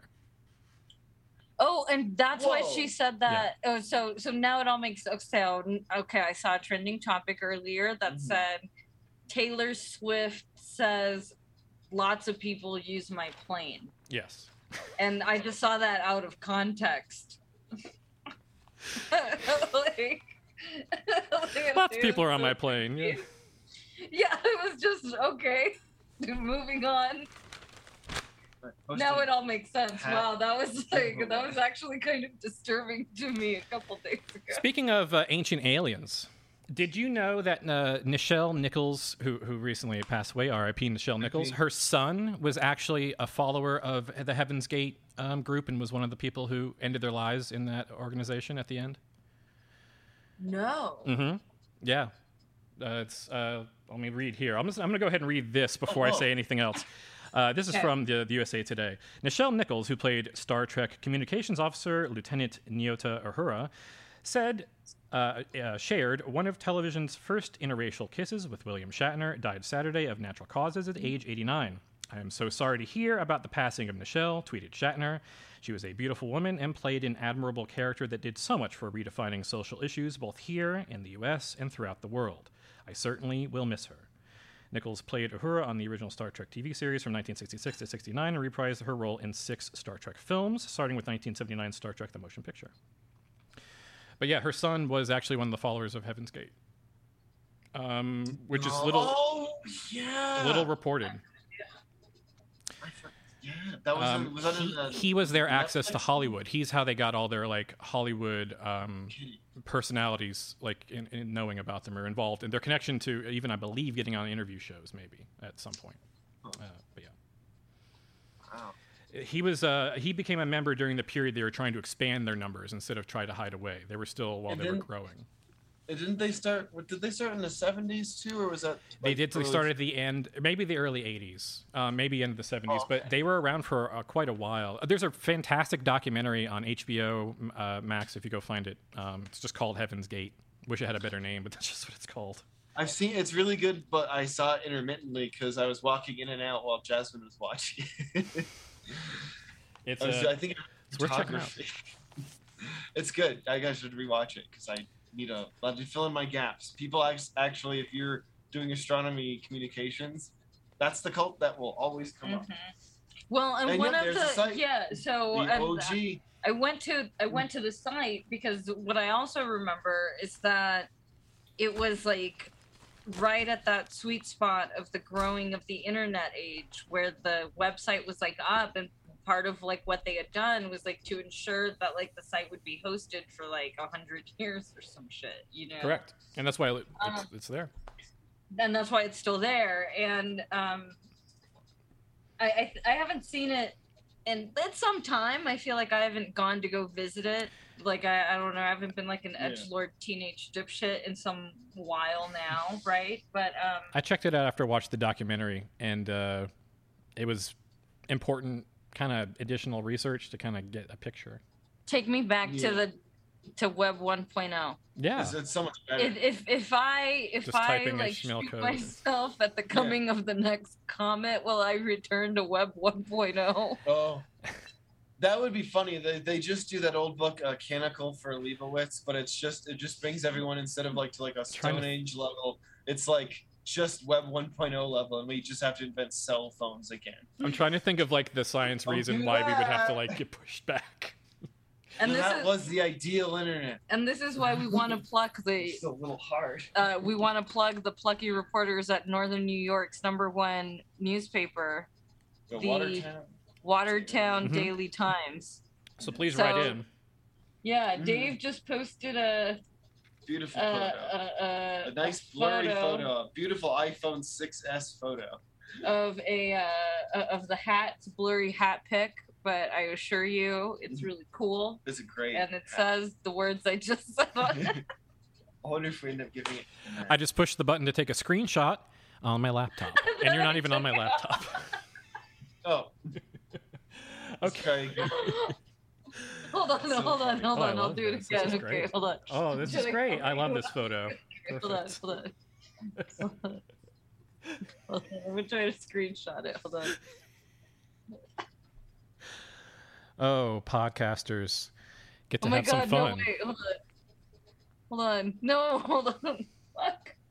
Uh, Ooh, I like this too. back. What's happening here? I have a size M V-neck shirt that says uh, Apollo 11 50 years Alcon 2019 shirt. Oh yeah. Oh, wait. oh no, almost had it. Uh-oh. Have Hold you? on, there. Uh, where's that? Um, you know that do co- contact in the desert. Where is that? Where do they have that? Contact the in big the Desert? alien Oh. one. Is that? Is that in Arizona? I don't know actually. Got That's it. a great Thank you. question. It's like the big, the big one for all the paranormal. No, con, stuff. no, con, uh, the film Contact. Oh, No, no, no. the- The, what- the what There's a big- convention. Oh, oh. Yeah. for The alien movie fans. Contact is local. Just, just sorta. here in Socorro, here at the Really? at the very large just array. That's right. Oh, I took a Jill yeah. Tarter picture. Or sorry, uh, she's ba- uh, Jill Tarter was the woman that Jodie Foster's character is based on. That Carl Sagan also based the character on in Really? Contact. She's Huh? a real person. That's, No she might have just way. retired from the study. Yes, that's I right. She's a wonderful person Wow. too. I didn't know that was based so on a real nice. person at all. That's She's crazy. Yeah. So awesome. Wow. She's really cool. Yep. But yeah, even she's yeah, I don't I don't listen like she does, but you know, I understand why. Which is the right attitude for SciCom. Not gonna waste time. It's a visual medium. You need to get to the point quick. It's listening for the signal. Boom, Who- done. So, tell me a little bit about your world. Who are the big Who are the big uh, faces, big names that that you respect in that world? That do what you like I to mean, Jill see Tarter. out there. Okay. Honestly, that's probably why I was thrilled to go to the very large array. It's where like the beginning of the movie takes place. The big antennas picking stuff up. They're in a lot of sci-fi movies from the '90s. It's just where you see a bunch of antenna. It's this place in New Mexico. Mhm. Um, and I just um, yeah, like You can contact tour was it, one of the things. Mhm. Contact. And it's funny because I went from it was like the SETI stuff was like my bridge to actually getting into the more real science from like Yeah. conspiracy stuff. I like that. And so it's like, oh, aliens, you know, and that's why Seth Shostak will go on shows like this because he's like, he understands how that works. Like, okay, listen, I'll meet you here. But I'm telling you, that's not what's going on. I hope we can hear them somehow or figure out a way to spot them from far away.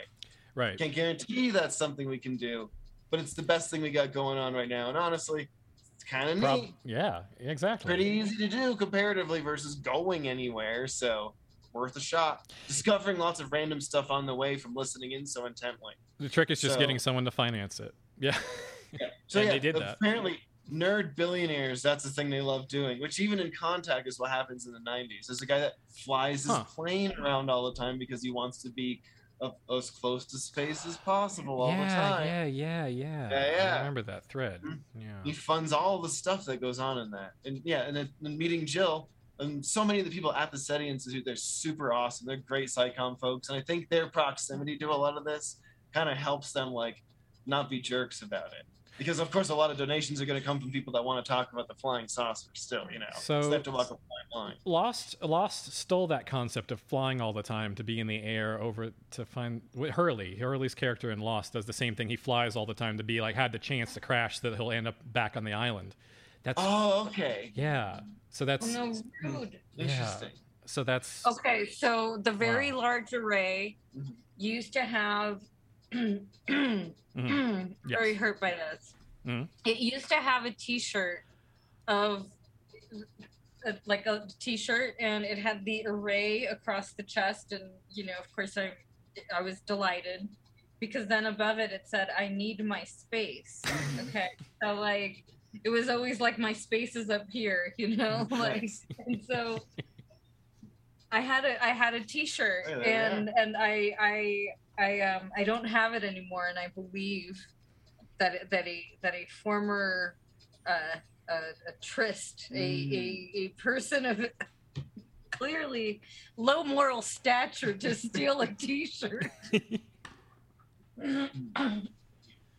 especially such a rare T-shirt, because I'm Oh, I'm at the shop right now. I'm at the online shop, Is it available? and it is not available. Limited If you're listening- Look, the bile has risen to my throat. Yo, I got VIP treatment. We all did. We had a tour of astronomer folks. It's Oh like a plus. God. It's not just me. It was like it was like you oh, know Oh, like cool. forty people or whatever. You know, but it was like part of the convention. But they like they opened it up special because the one of the the main tour people who's kind of like also sort of watches over facilities and stuff was the past president of the local astronomy club that was hosting it. Oh wow. So we just went in over the weekend and got to like they open up the gift shop special because I guess it's still technically closed. Mhm. Um, but I was actually interested. Like my friend's um, grandfather, my friend Samantha, her grandfather was a Harold Weaver. He's an amazing radio astronomer from that era, okay. and they have these pillars there that have um that were used in the construction of the first like a, one of the first arrays of telescopes, radio telescopes, because they wanted to see because you know how like they have a whole bunch of them and then they can The- combine the signal into a big, better picture. Mhm. This is like from that original experiment at Stanford. Had all the astronomers type or take a chisel and put their names in it, and his name was right on the top of one of them, Wow. which was cool. Um, that's This is a really long entry on the Heaven's Gate cult in the Wikipedia page. Oh no! Like, it's Can like- you scroll back a, a hair? Yeah. Look at the under contemporary media coverage. Heaven's Gate received coverage in Jacques Vallée's book Messengers of Deception, in which Vallée described an unusual public meeting organized by the group, and he expressed concerns about him. But he's a very famous UFO guy. Sometimes he's a guy people, some science people like. I sort of actually think I like him. Okay, he's more of like a huh. he has like more of a weird he's like oh there might be some weird interdimensional aspect or there's something in our brains that does this he's a little more open to like more esoteric weirder stuff that Is he like actually like? It seems quantum like he's like physicsy. actually like Mulder. he he looks yeah Interesting. He's Because a- look, it oh, it looks like it gonna read about appears. oh oh there was a it was in jose Chung's from outer space Oh. Yeah. fake alien pilots named jacques schaefer and robert Vallée according to robert Wow. schaefer this was a joke by Chris Carter. It all just carter keeps coming back. I love this. This is a, this is Right? the perfect discussion. Yeah. The MP, and I got this reference when I saw it because I was that level of dork. The MP who later arrested them was Sergeant Hynek, a reference to J. Allen Hynek, the UFOologist Project Blue Book. That guy.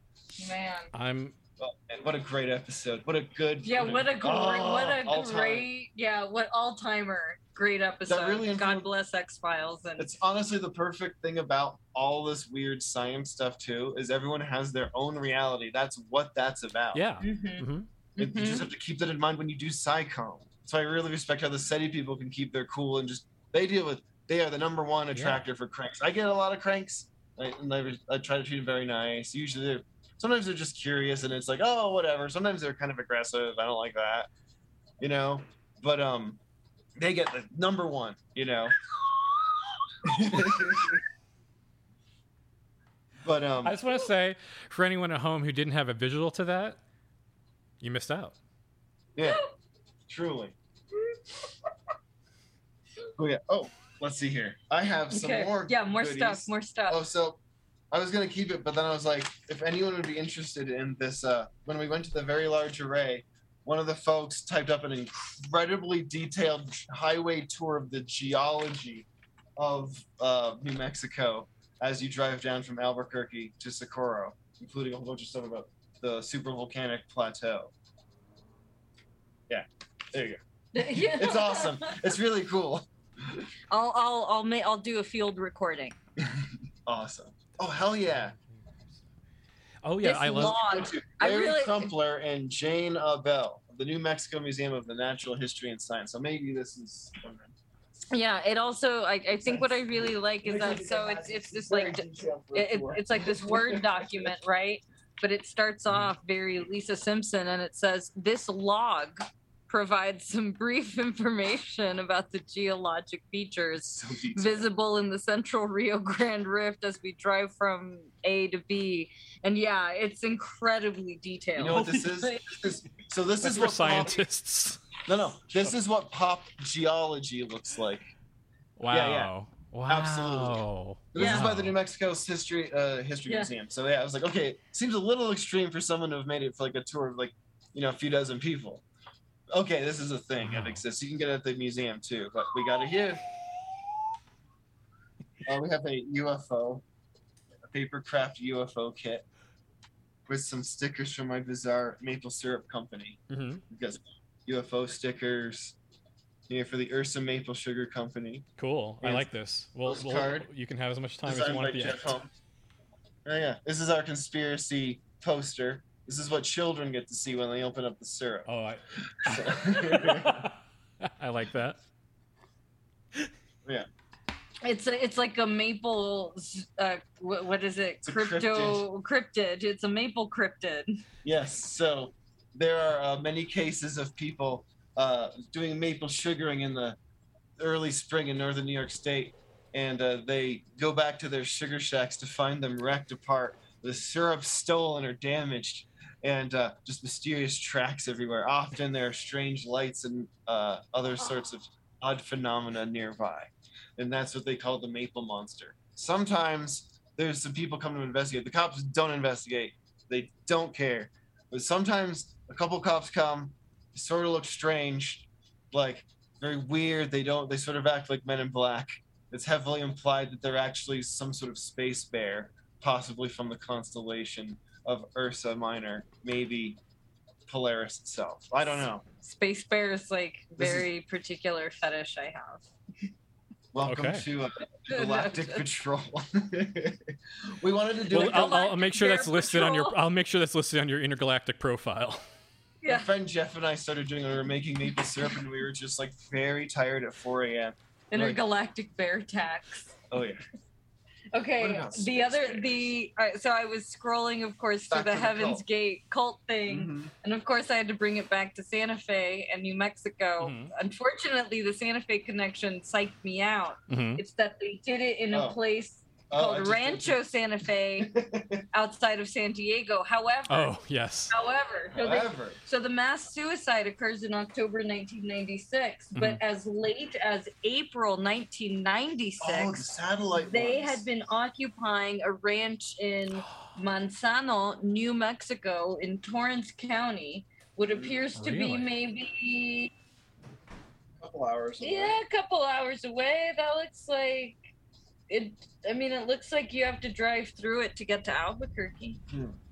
right? Because that's Torrance, kid. That's not Bernalillo. Anyway, so um, not too far from here, I guess. And so they had occupied the satellite property here in New Mexico, and I guess, I guess up to a few months prior had maybe considered doing it there, Mm. but I guess eventually chose the San Diego property. So They had a wealthy patron who has basically had a big pot of money that they just burned through, and essentially when they got to the bottom of, I mean, there were a few people actually like that. Uh, Nichelle Nichols' son was one of them, but they the last place they did occupy um, this big like rented mansion was yeah it's uh check out that documentary to hear the full story because they tell it all. Wow. wild, I have. I have. more stuff. More have stuff. A, a dinosaur shirt. It is a men's small. Um, I, I, I've been working out my stomach muscles and chest muscles so much the shirt doesn't fit me anymore. It, it, it's, it's straining at the buttons. But you can have this cool ass dinosaur Hawaiian shirt. Whoever wants it. It is for the man who is not scared to admit that they want to fuck a dinosaur. I mean, come on. But I may actually try it on, but I do tend to wear a men's medium myself. There's nothing Yeah. wrong with that.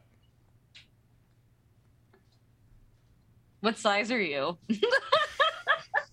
Let me double check. It is a. s- I, I'm pretty sure this is. A, this is absolutely. It's like yeah, it's like almost the size you have. Not quite. That's the size I need as well. I don't. I don't. I don't. I I feel like I would want to befriend a dinosaur. I feel like we could like like go on adventures together, Mhm. like like like you know, like those old Disney movies about cats and dogs like being lost Oh. from home. Did and- you ever watch Project Geeker, aka Project GKR, the cartoon on CBS mornings in the mid '90s? It was in a dystopian future where dinosaurs were back somehow, and also they could talk and had cybernetic implants. And there was a lady cyborg and him, and they were thieves. They pick up a living weapon designed by a guy named Mr. Moloch, who is the evil CEO head of this dystopian society. This was on a children's like Saturday morning block.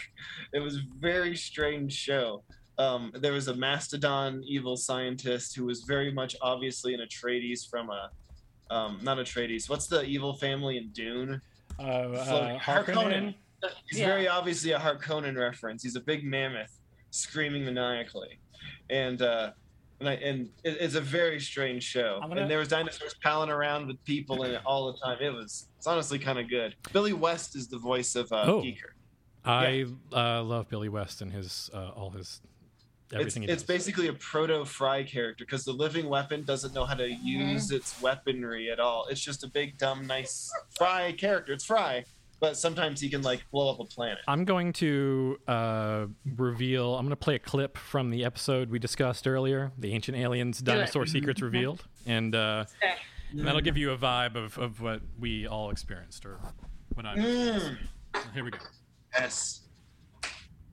Here, in 1961, workers I'm in the Ocucaje Desert unearthed a collection of carved andesite stones, many depicting what appear to be human encounters with dinosaurs. Human And encounters with dinosaurs Yes. with no context. That could be of these so mysterious much. stones have been found Just across the region. Random creatures. I have photographed some hundred of it in a collection in the city of Ica. And there was an old Professor Dr. Cabrera. The Professor Indians Doctor. brought him stones from all over the country of Peru. And on these Yes. stones, you see fantastic engravings. Peruvian physician. Okay, I just want to pause for a second. Began researching. They um, they definitely look like they were engraved yesterday with like a Dremel. Like they don't even look like weathered at all. They look like Yeah, yeah. fresh. become known Oh, this is- yeah, people love in planning stuff. Ranging in size from small pebbles to large boulders, Dr. Cabrera's museum preserves over 20,000 of the strange rock carvings. All dinosaurs died about 60 millions of years ago. So normally, no human being Why are these ever dinosaurs in dinosaur. jail? But there are Every time someone said dinosaur in this episode, I laughed because it was like so stones. You see tremendously humans preposterous. And dinosaurs together. So good. Sometimes the humans are even riding on the back of the dinosaurs. Yes. He's just like sometimes they drew uh, pictures of Jurassic Park 4. which is very unique. No, there is And ostrich riding. Depicts So people did ride large birds, and honestly, that is basic. That is riding you a dinosaur. You can ride an elephant as you know- Wait, wait, wait, wait, wait, wait. Did you just say that people have actually ridden ostriches? Oh yeah, there's a whole thing. You- Emu racing, ostrich racing. ostrich racing. Oh, you yeah. can see it at like state farms. This is uh, It's a state fairs. thing State in fairs. Australia. Yeah. Even at like the LA County Probably Fair. Okay, I'm just I'm just Yeah. downloading that into my brain, accepting that into my reality, and okay. All There'd be moa racing in New Zealand, but they are all gone. RIP Okay, the moa. Brian. While in, while you were here in New Mexico, did you ever attend a rodeo? Uh, no, no, I didn't. I was invited, but I never attended. Okay, so then that means that you have never actually witnessed the wholesome glory and beauty of mutton busting. I'm busted. Please, please, please continue. So instead of, let's say, big, strong, burly cowboys named Chance Uh-huh. trying to buck a bronco, let's say, Mhm. um, what you have instead are sweet, small, innocent children in helmets and padded clothing Mhm. who try to ride sheep and not fall off, much in the same Mhm. way that a large, big, burly cowboy ranch hand named Chance would ride a bull, you Okay. know, but instead incredibly wholesome and adorable. It's like the exact opposite of what the whole vibe of the rodeo is, you Mhm. know?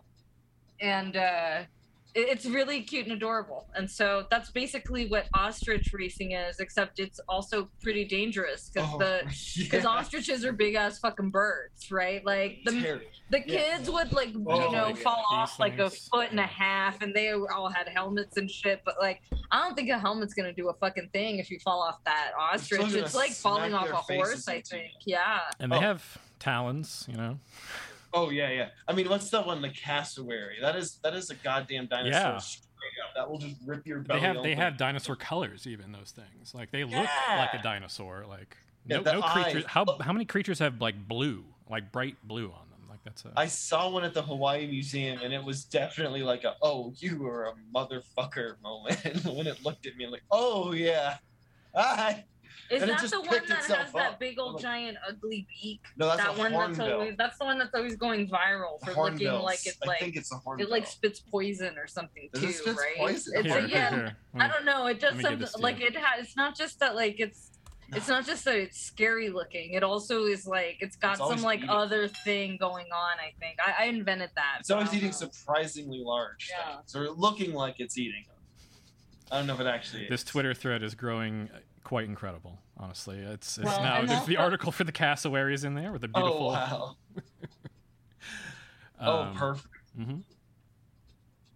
What a great bird. I would love to be like the kind of like rich psycho that's like, oh yeah, I'm having like a predatory animal. And if I was one of those, cassowary would definitely be a top pick. Cats overdone completely. Unless it was like several bobcats or something small and manageable.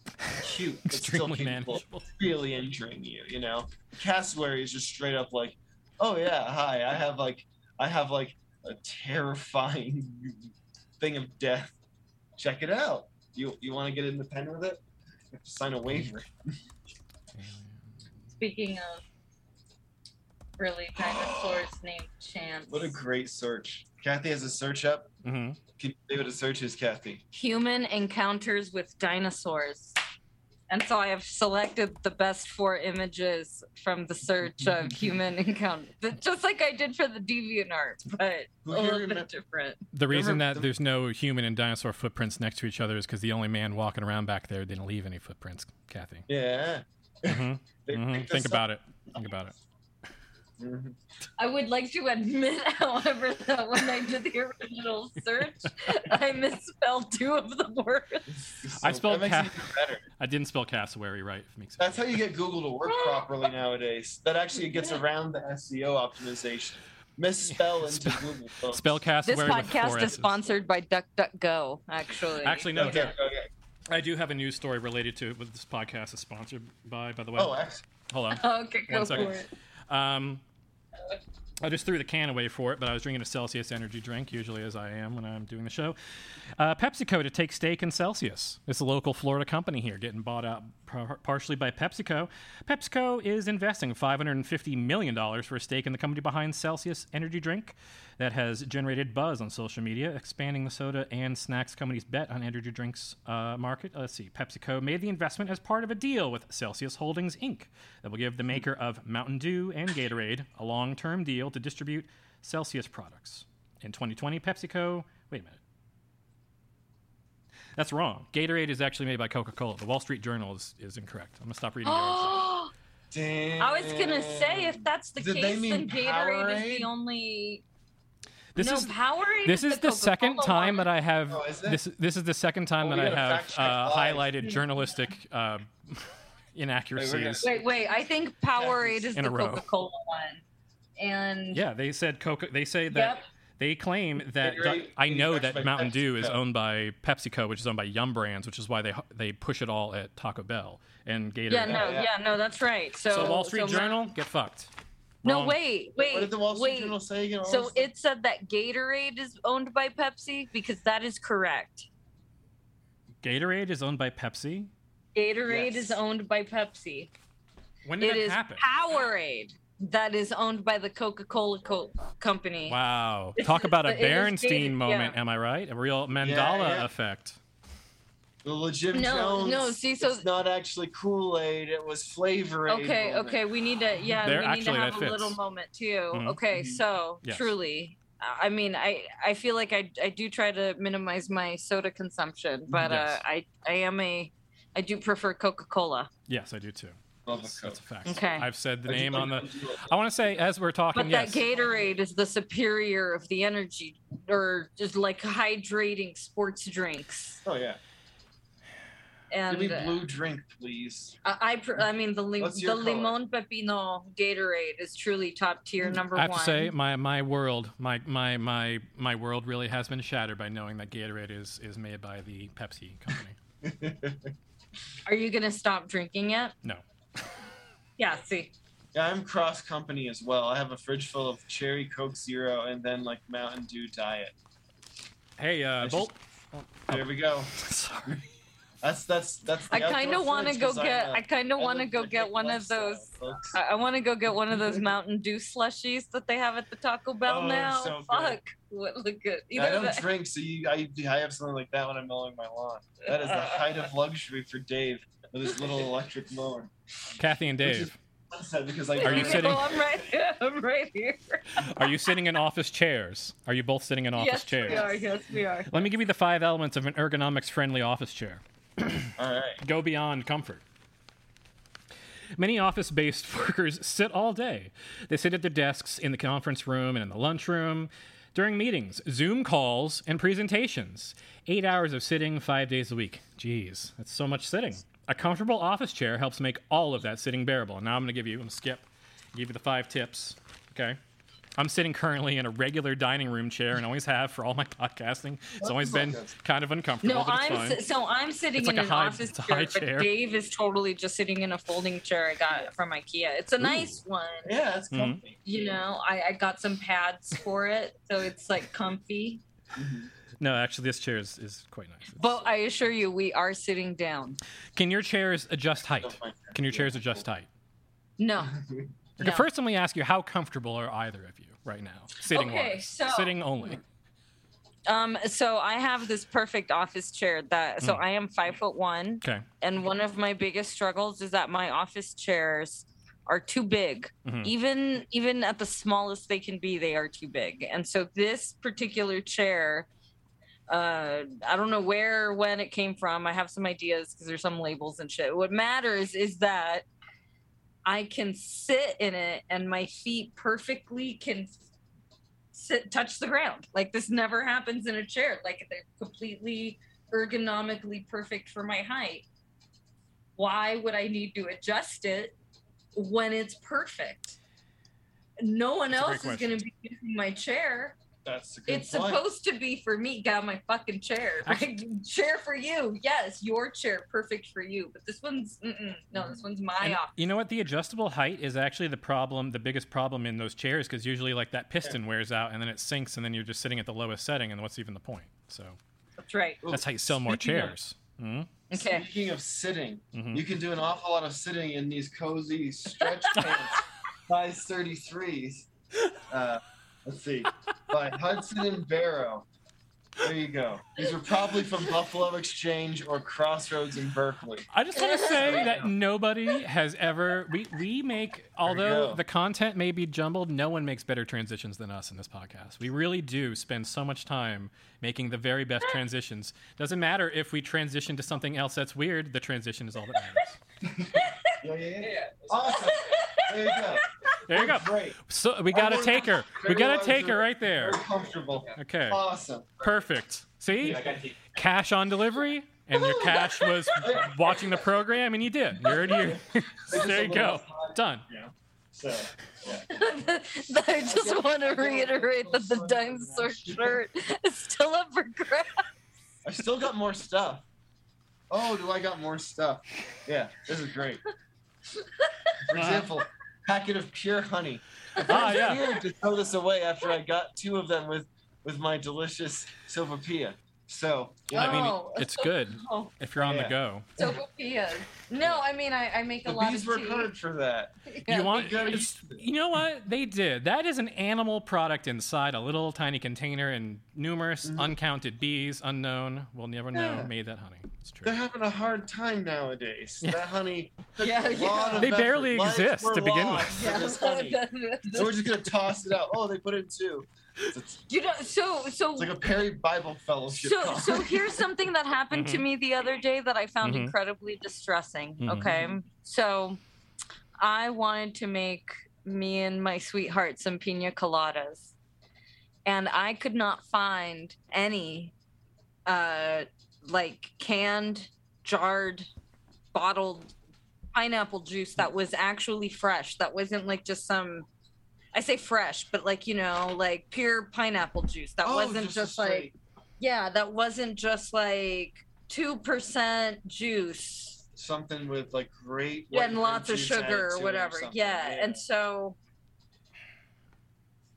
I, I, I a lot took it. I took stuff. it less as a sign of like the supply chain or like stress on shipping or whatever. Like 'cause that's always kind of been the case in New Mexico or whatever, right? Yes, Like, getting furniture in New Mexico is like you got to get it from another state, pretty much. So Yeah, right. Um, but this made me feel like it was more about climate change, and it really bummed me out. Mm, that's been that's a that's a brutal one for Yeah. both of the things that I do. For uh, I do maple syrup and I do science communication. Is is yeah.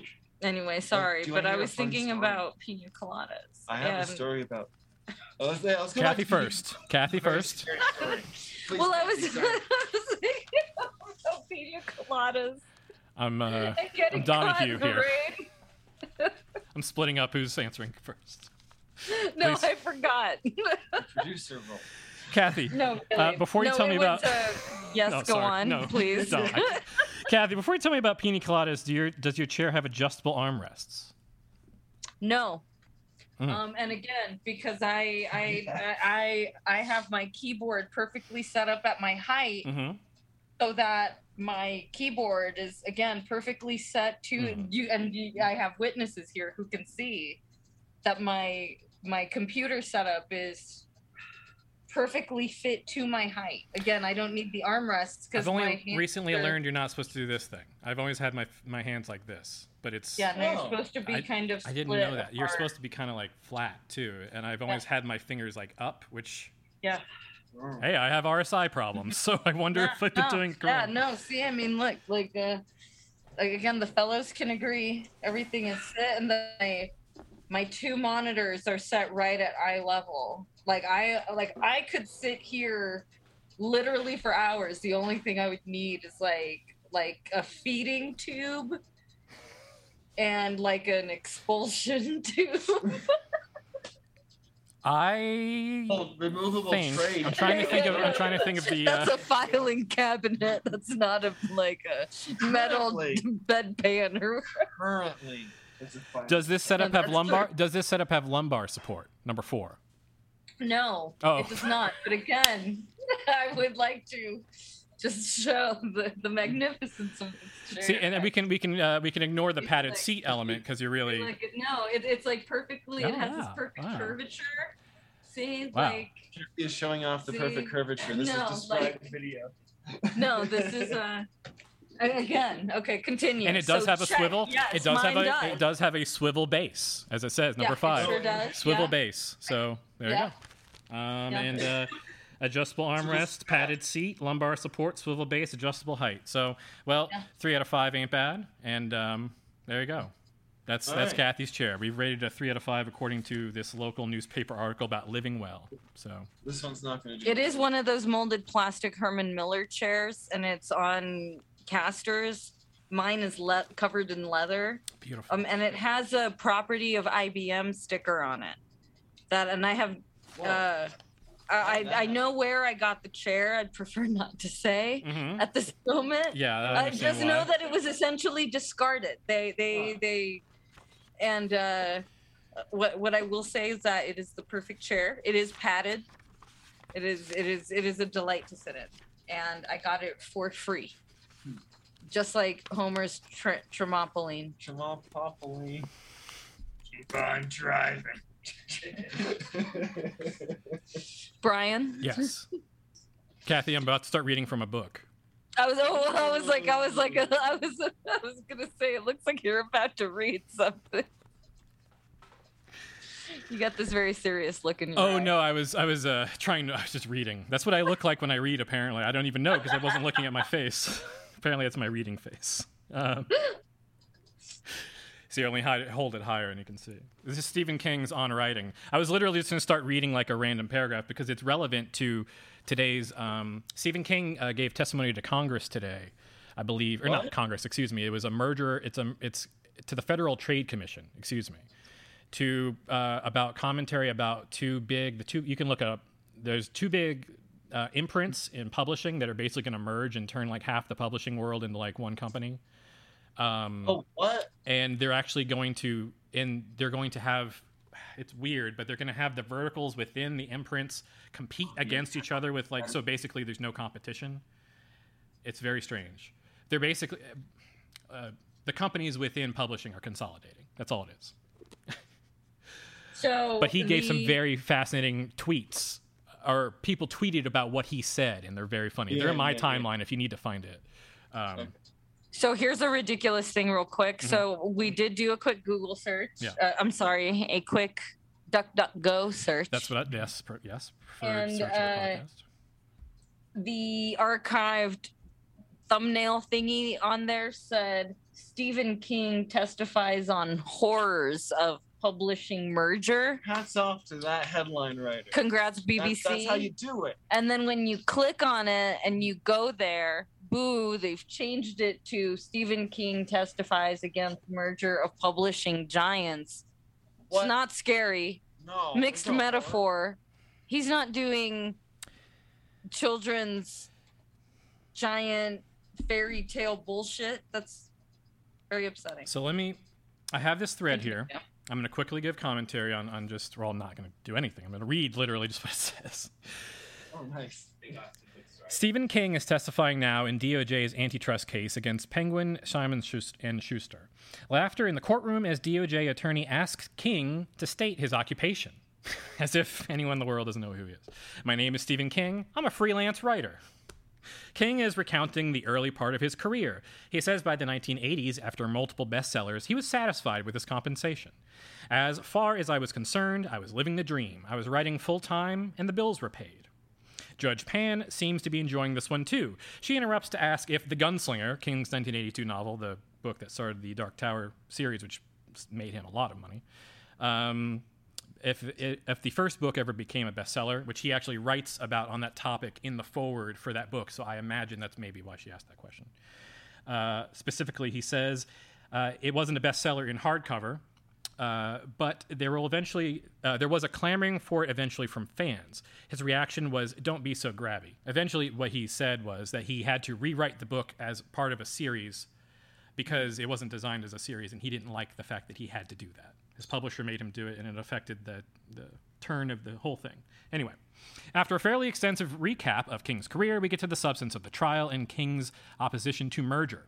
I came because I think consolidation is bad for competition. That's my understanding of the book business, and I've been around it for 50 years. King asked about Penguin's promise that its imprints will still bid against Simon and Schuster if the merger goes through, calls the idea a little bit ridiculous. You might as well say that you're going to have a husband and wife bidding against each other for the same house. Um, basically, the idea is that uh, you know people competing for book sales would be competing against. You know, there's no, it's not competition. Um, but I will write. I will read this from his. I was just reading this like yesterday. I didn't know he was going to appear in anything. He writes in his kind of like semi memoir about writing. Uh, this is uh, like the 21st thing he writes. Some of them are like a sentence long, some are a couple paragraphs, some are more. Just after senior trip to Washington, D.C., I got a job at Worumbo Mills and Weaving in Lisbon Falls. I didn't want it. The work was hard and boring. The mill itself, a dingy fuckhole overhanging the polluted Androscoggin River like a workhouse in a Charles Dickens novel. But I needed the paycheck. My mother was making lousy wages as a housekeeper at a facility for the mentally ill in New Gloucester. But she was determined I was going to college, like my brother David, University of Maine, class of 66, cum laude. Oh, hold on one second. uh, Kathy and uh, Dave, there, I have to do something. I have to turn off an alarm Oh. that nobody knows is going on. Hold on. Oh, Okay. okay. Uh, it's the timer. Oh no. Oh dear. A timer alarm. Those are the worst kinds. Everything's fine. Yay. Anyway. Uh oh, it's just time passing. yeah. Just the difference between two events. In her mind, the education had become almost secondary. Durham and Lisbon Falls and the University of Maine at or- Orono were part of a small world where folks neighbored and still minded each other's business on the four and six party lines, which then served as the Sticksville townships. In the big world, boys who don't go to college were being sent overseas to fight in Mr. Johnson's undeclared war, and many of them were coming home in boxes. My mother liked Lyndon's war on poverty. That's the war I'm in, she sometimes said, but not what she was what he was up to in Southeast Asia. Once I told her that enlisting and going over there might be good for me. Surely there would be a book in it, I said. This is be, and he he started writing at a very young age, and he was being paid to write by 16. So Okay. he was already thinking of like uh, an advanced kind of maybe like a war journal kind of book or something at that point. Gotcha. Uh, don't be an idiot, Stephen, she said. With your eyes, you'd be the first one to get shot. You can't write if you're dead. She meant it. Her head was set, and so was her heart. Consequently, I applied for scholarships. I applied for loans, and I went to work in the mill. I certainly didn't get far in the five and six dollars a week I could make writing about bowling tournaments and soapbox derby races for the Enterprise, which is like their local newspaper. Mm-hmm. During my final weeks at Lisbon High, my schedule looked like this: up at seven, off to school at seven thirty, last bell at two o'clock, punch in on the third floor of Worumbo at two fifty-eight, bag a loose fabric for eight hours, punch out at eleven o two, get home around a quarter of twelve, eat a bowl of cereal, fall into bed, get up the next morning, do it all again. On a few occasions, I worked double shifts, slept in my 60 Ford Galaxie, Dave's old car, his brother, for an hour or so before school, then slept through periods five and six in the nurse's cubicle after lunch. So he was, uh, he was, he was already living the work, uh, the life of a writer even before anything. Anyway, but he was also working this other job. One summer, uh, when vacation came, things got easier. I moved down to the dye house in the basement. For one thing, it was 30 degrees cooler. My job was dyeing swatches of Melton cloth, purple or navy blue. I imagine there's still folks in New England with jackets in their closet dyed by yours truly. It wasn't the best summer I ever spent, but I managed to avoid being sucked into the machinery or stitching my fingers together with one of the heavy duty sewing machines we used to belt the undyed cloth. During 4th of July week, the mill closed. Employees with five or more years at Worumbo got the check or got the week off with pay. Those with fewer than five years were offered work on a crew that was going to clean the mill from top to bottom, including the basement, which hadn't been touched in 40 or 50 years. I probably would have agreed to work on this crew. It was time and a half, but all the positions were filled long before the foreman got down to the high school kids. We'd be gone in, uh, we'd be gone in September. When I got back to work the following week, one of the dye house guys told me I should have been there. It was wild.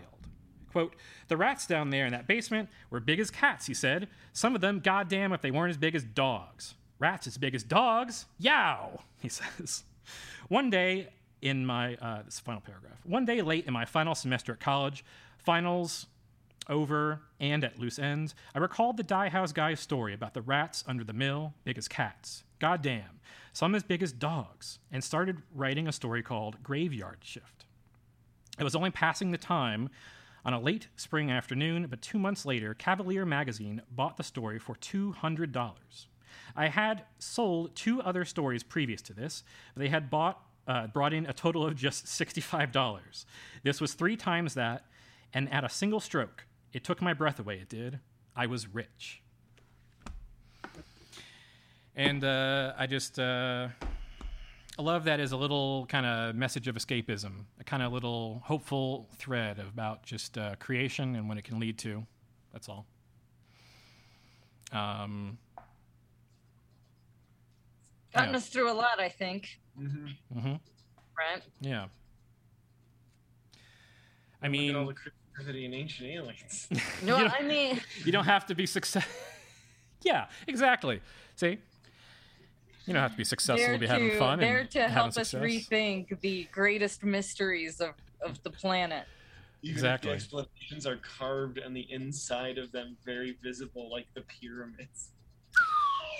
So if you liked Ancient Aliens, you will love Stephen King's book. No. That biography is don't like actually very fascinating. Ancient Aliens, you may also like Stephen King's again, is this his on? What's it called again? Uh, it's just Stephen called King, On? Writing. It was On written. Writing. It was written in 1999. It came out in 2000. It was written basically in the recovery period after he was hit by the the Oh, uh, minivan.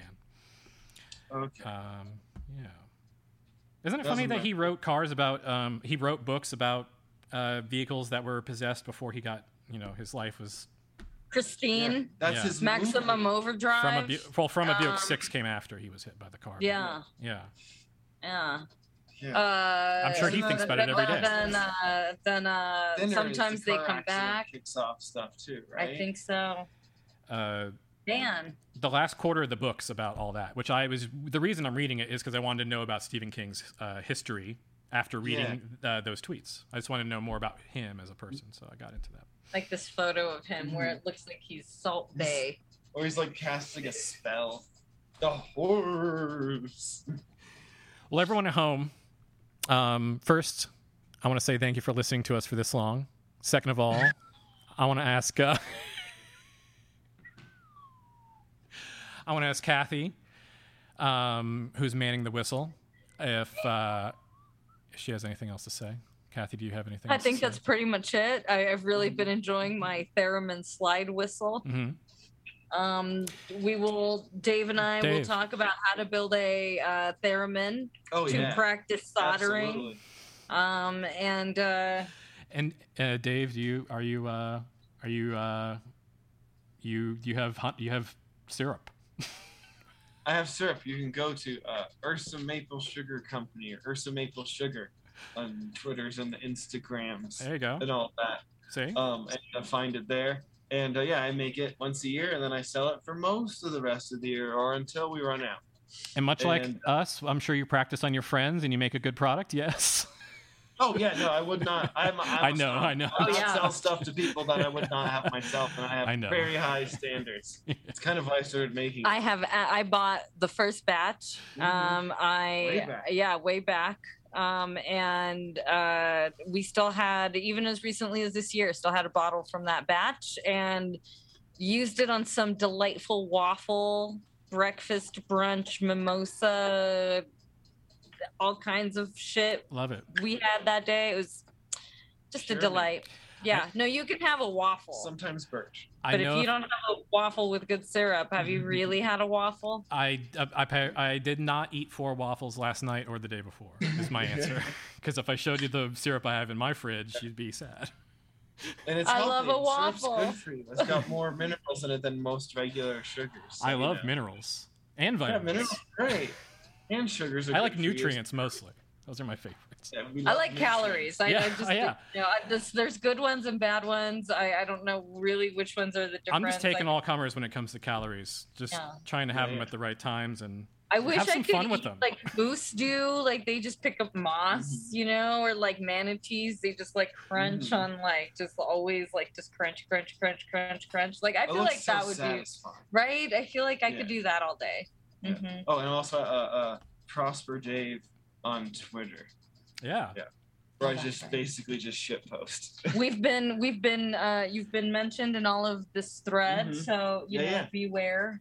oh, I, saw- I, I popped on to add something. I to can it was like, guarantee you you this will be the most like, listened oh. episode only because we have created that thread. And when I attach the episode to the bottom of it, that will cr- automatically create the most interaction. It'll automatically appear on more people's So timelines. people. So in the future, we may repeat this process. Oh my goodness, that's a great idea. Inspiration struck. Inspiration struck. All right. Blessings. Ooh, ooh. oh wait, go- one more giveaway. mhm.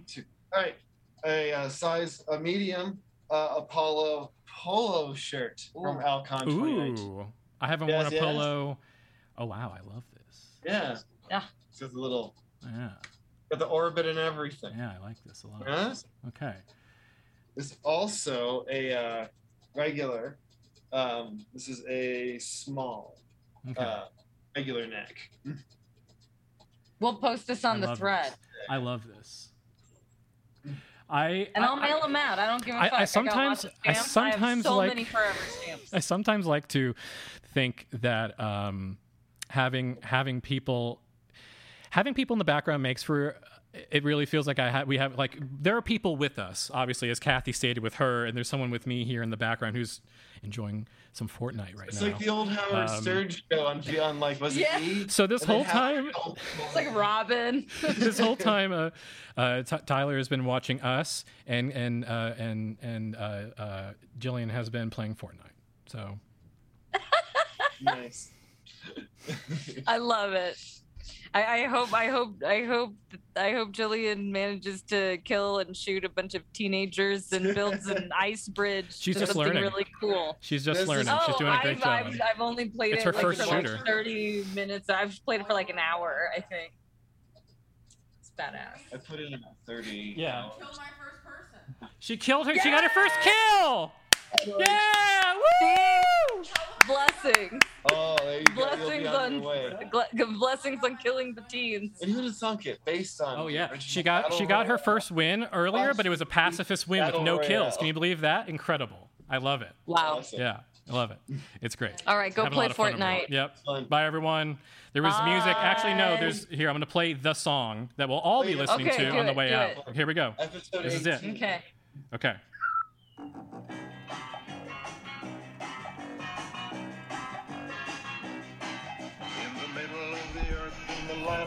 Shire, lives a brave little hobbit whom we all admire. With his long wooden pipe, fuzzy woolly toes, he lives in a hobbit hole and everybody knows him. Bilbo, Bilbo Baggins is only three feet tall. Bilbo, Bilbo Baggins, the bravest little hobbit of them all.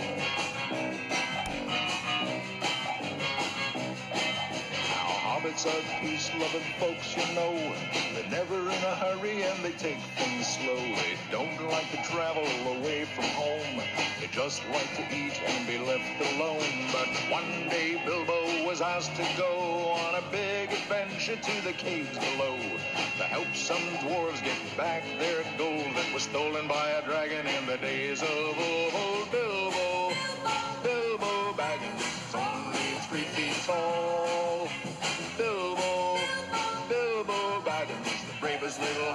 Of them all. Well, he fought with the goblins. He battled a troll. He riddled with Gollum. A magic ring he stole. He was chased by wolves, lost in the forest, escaped in a barrel from the Elf King's halls. Bilbo, Bilbo Baggins, the bravest little hobbit of them all.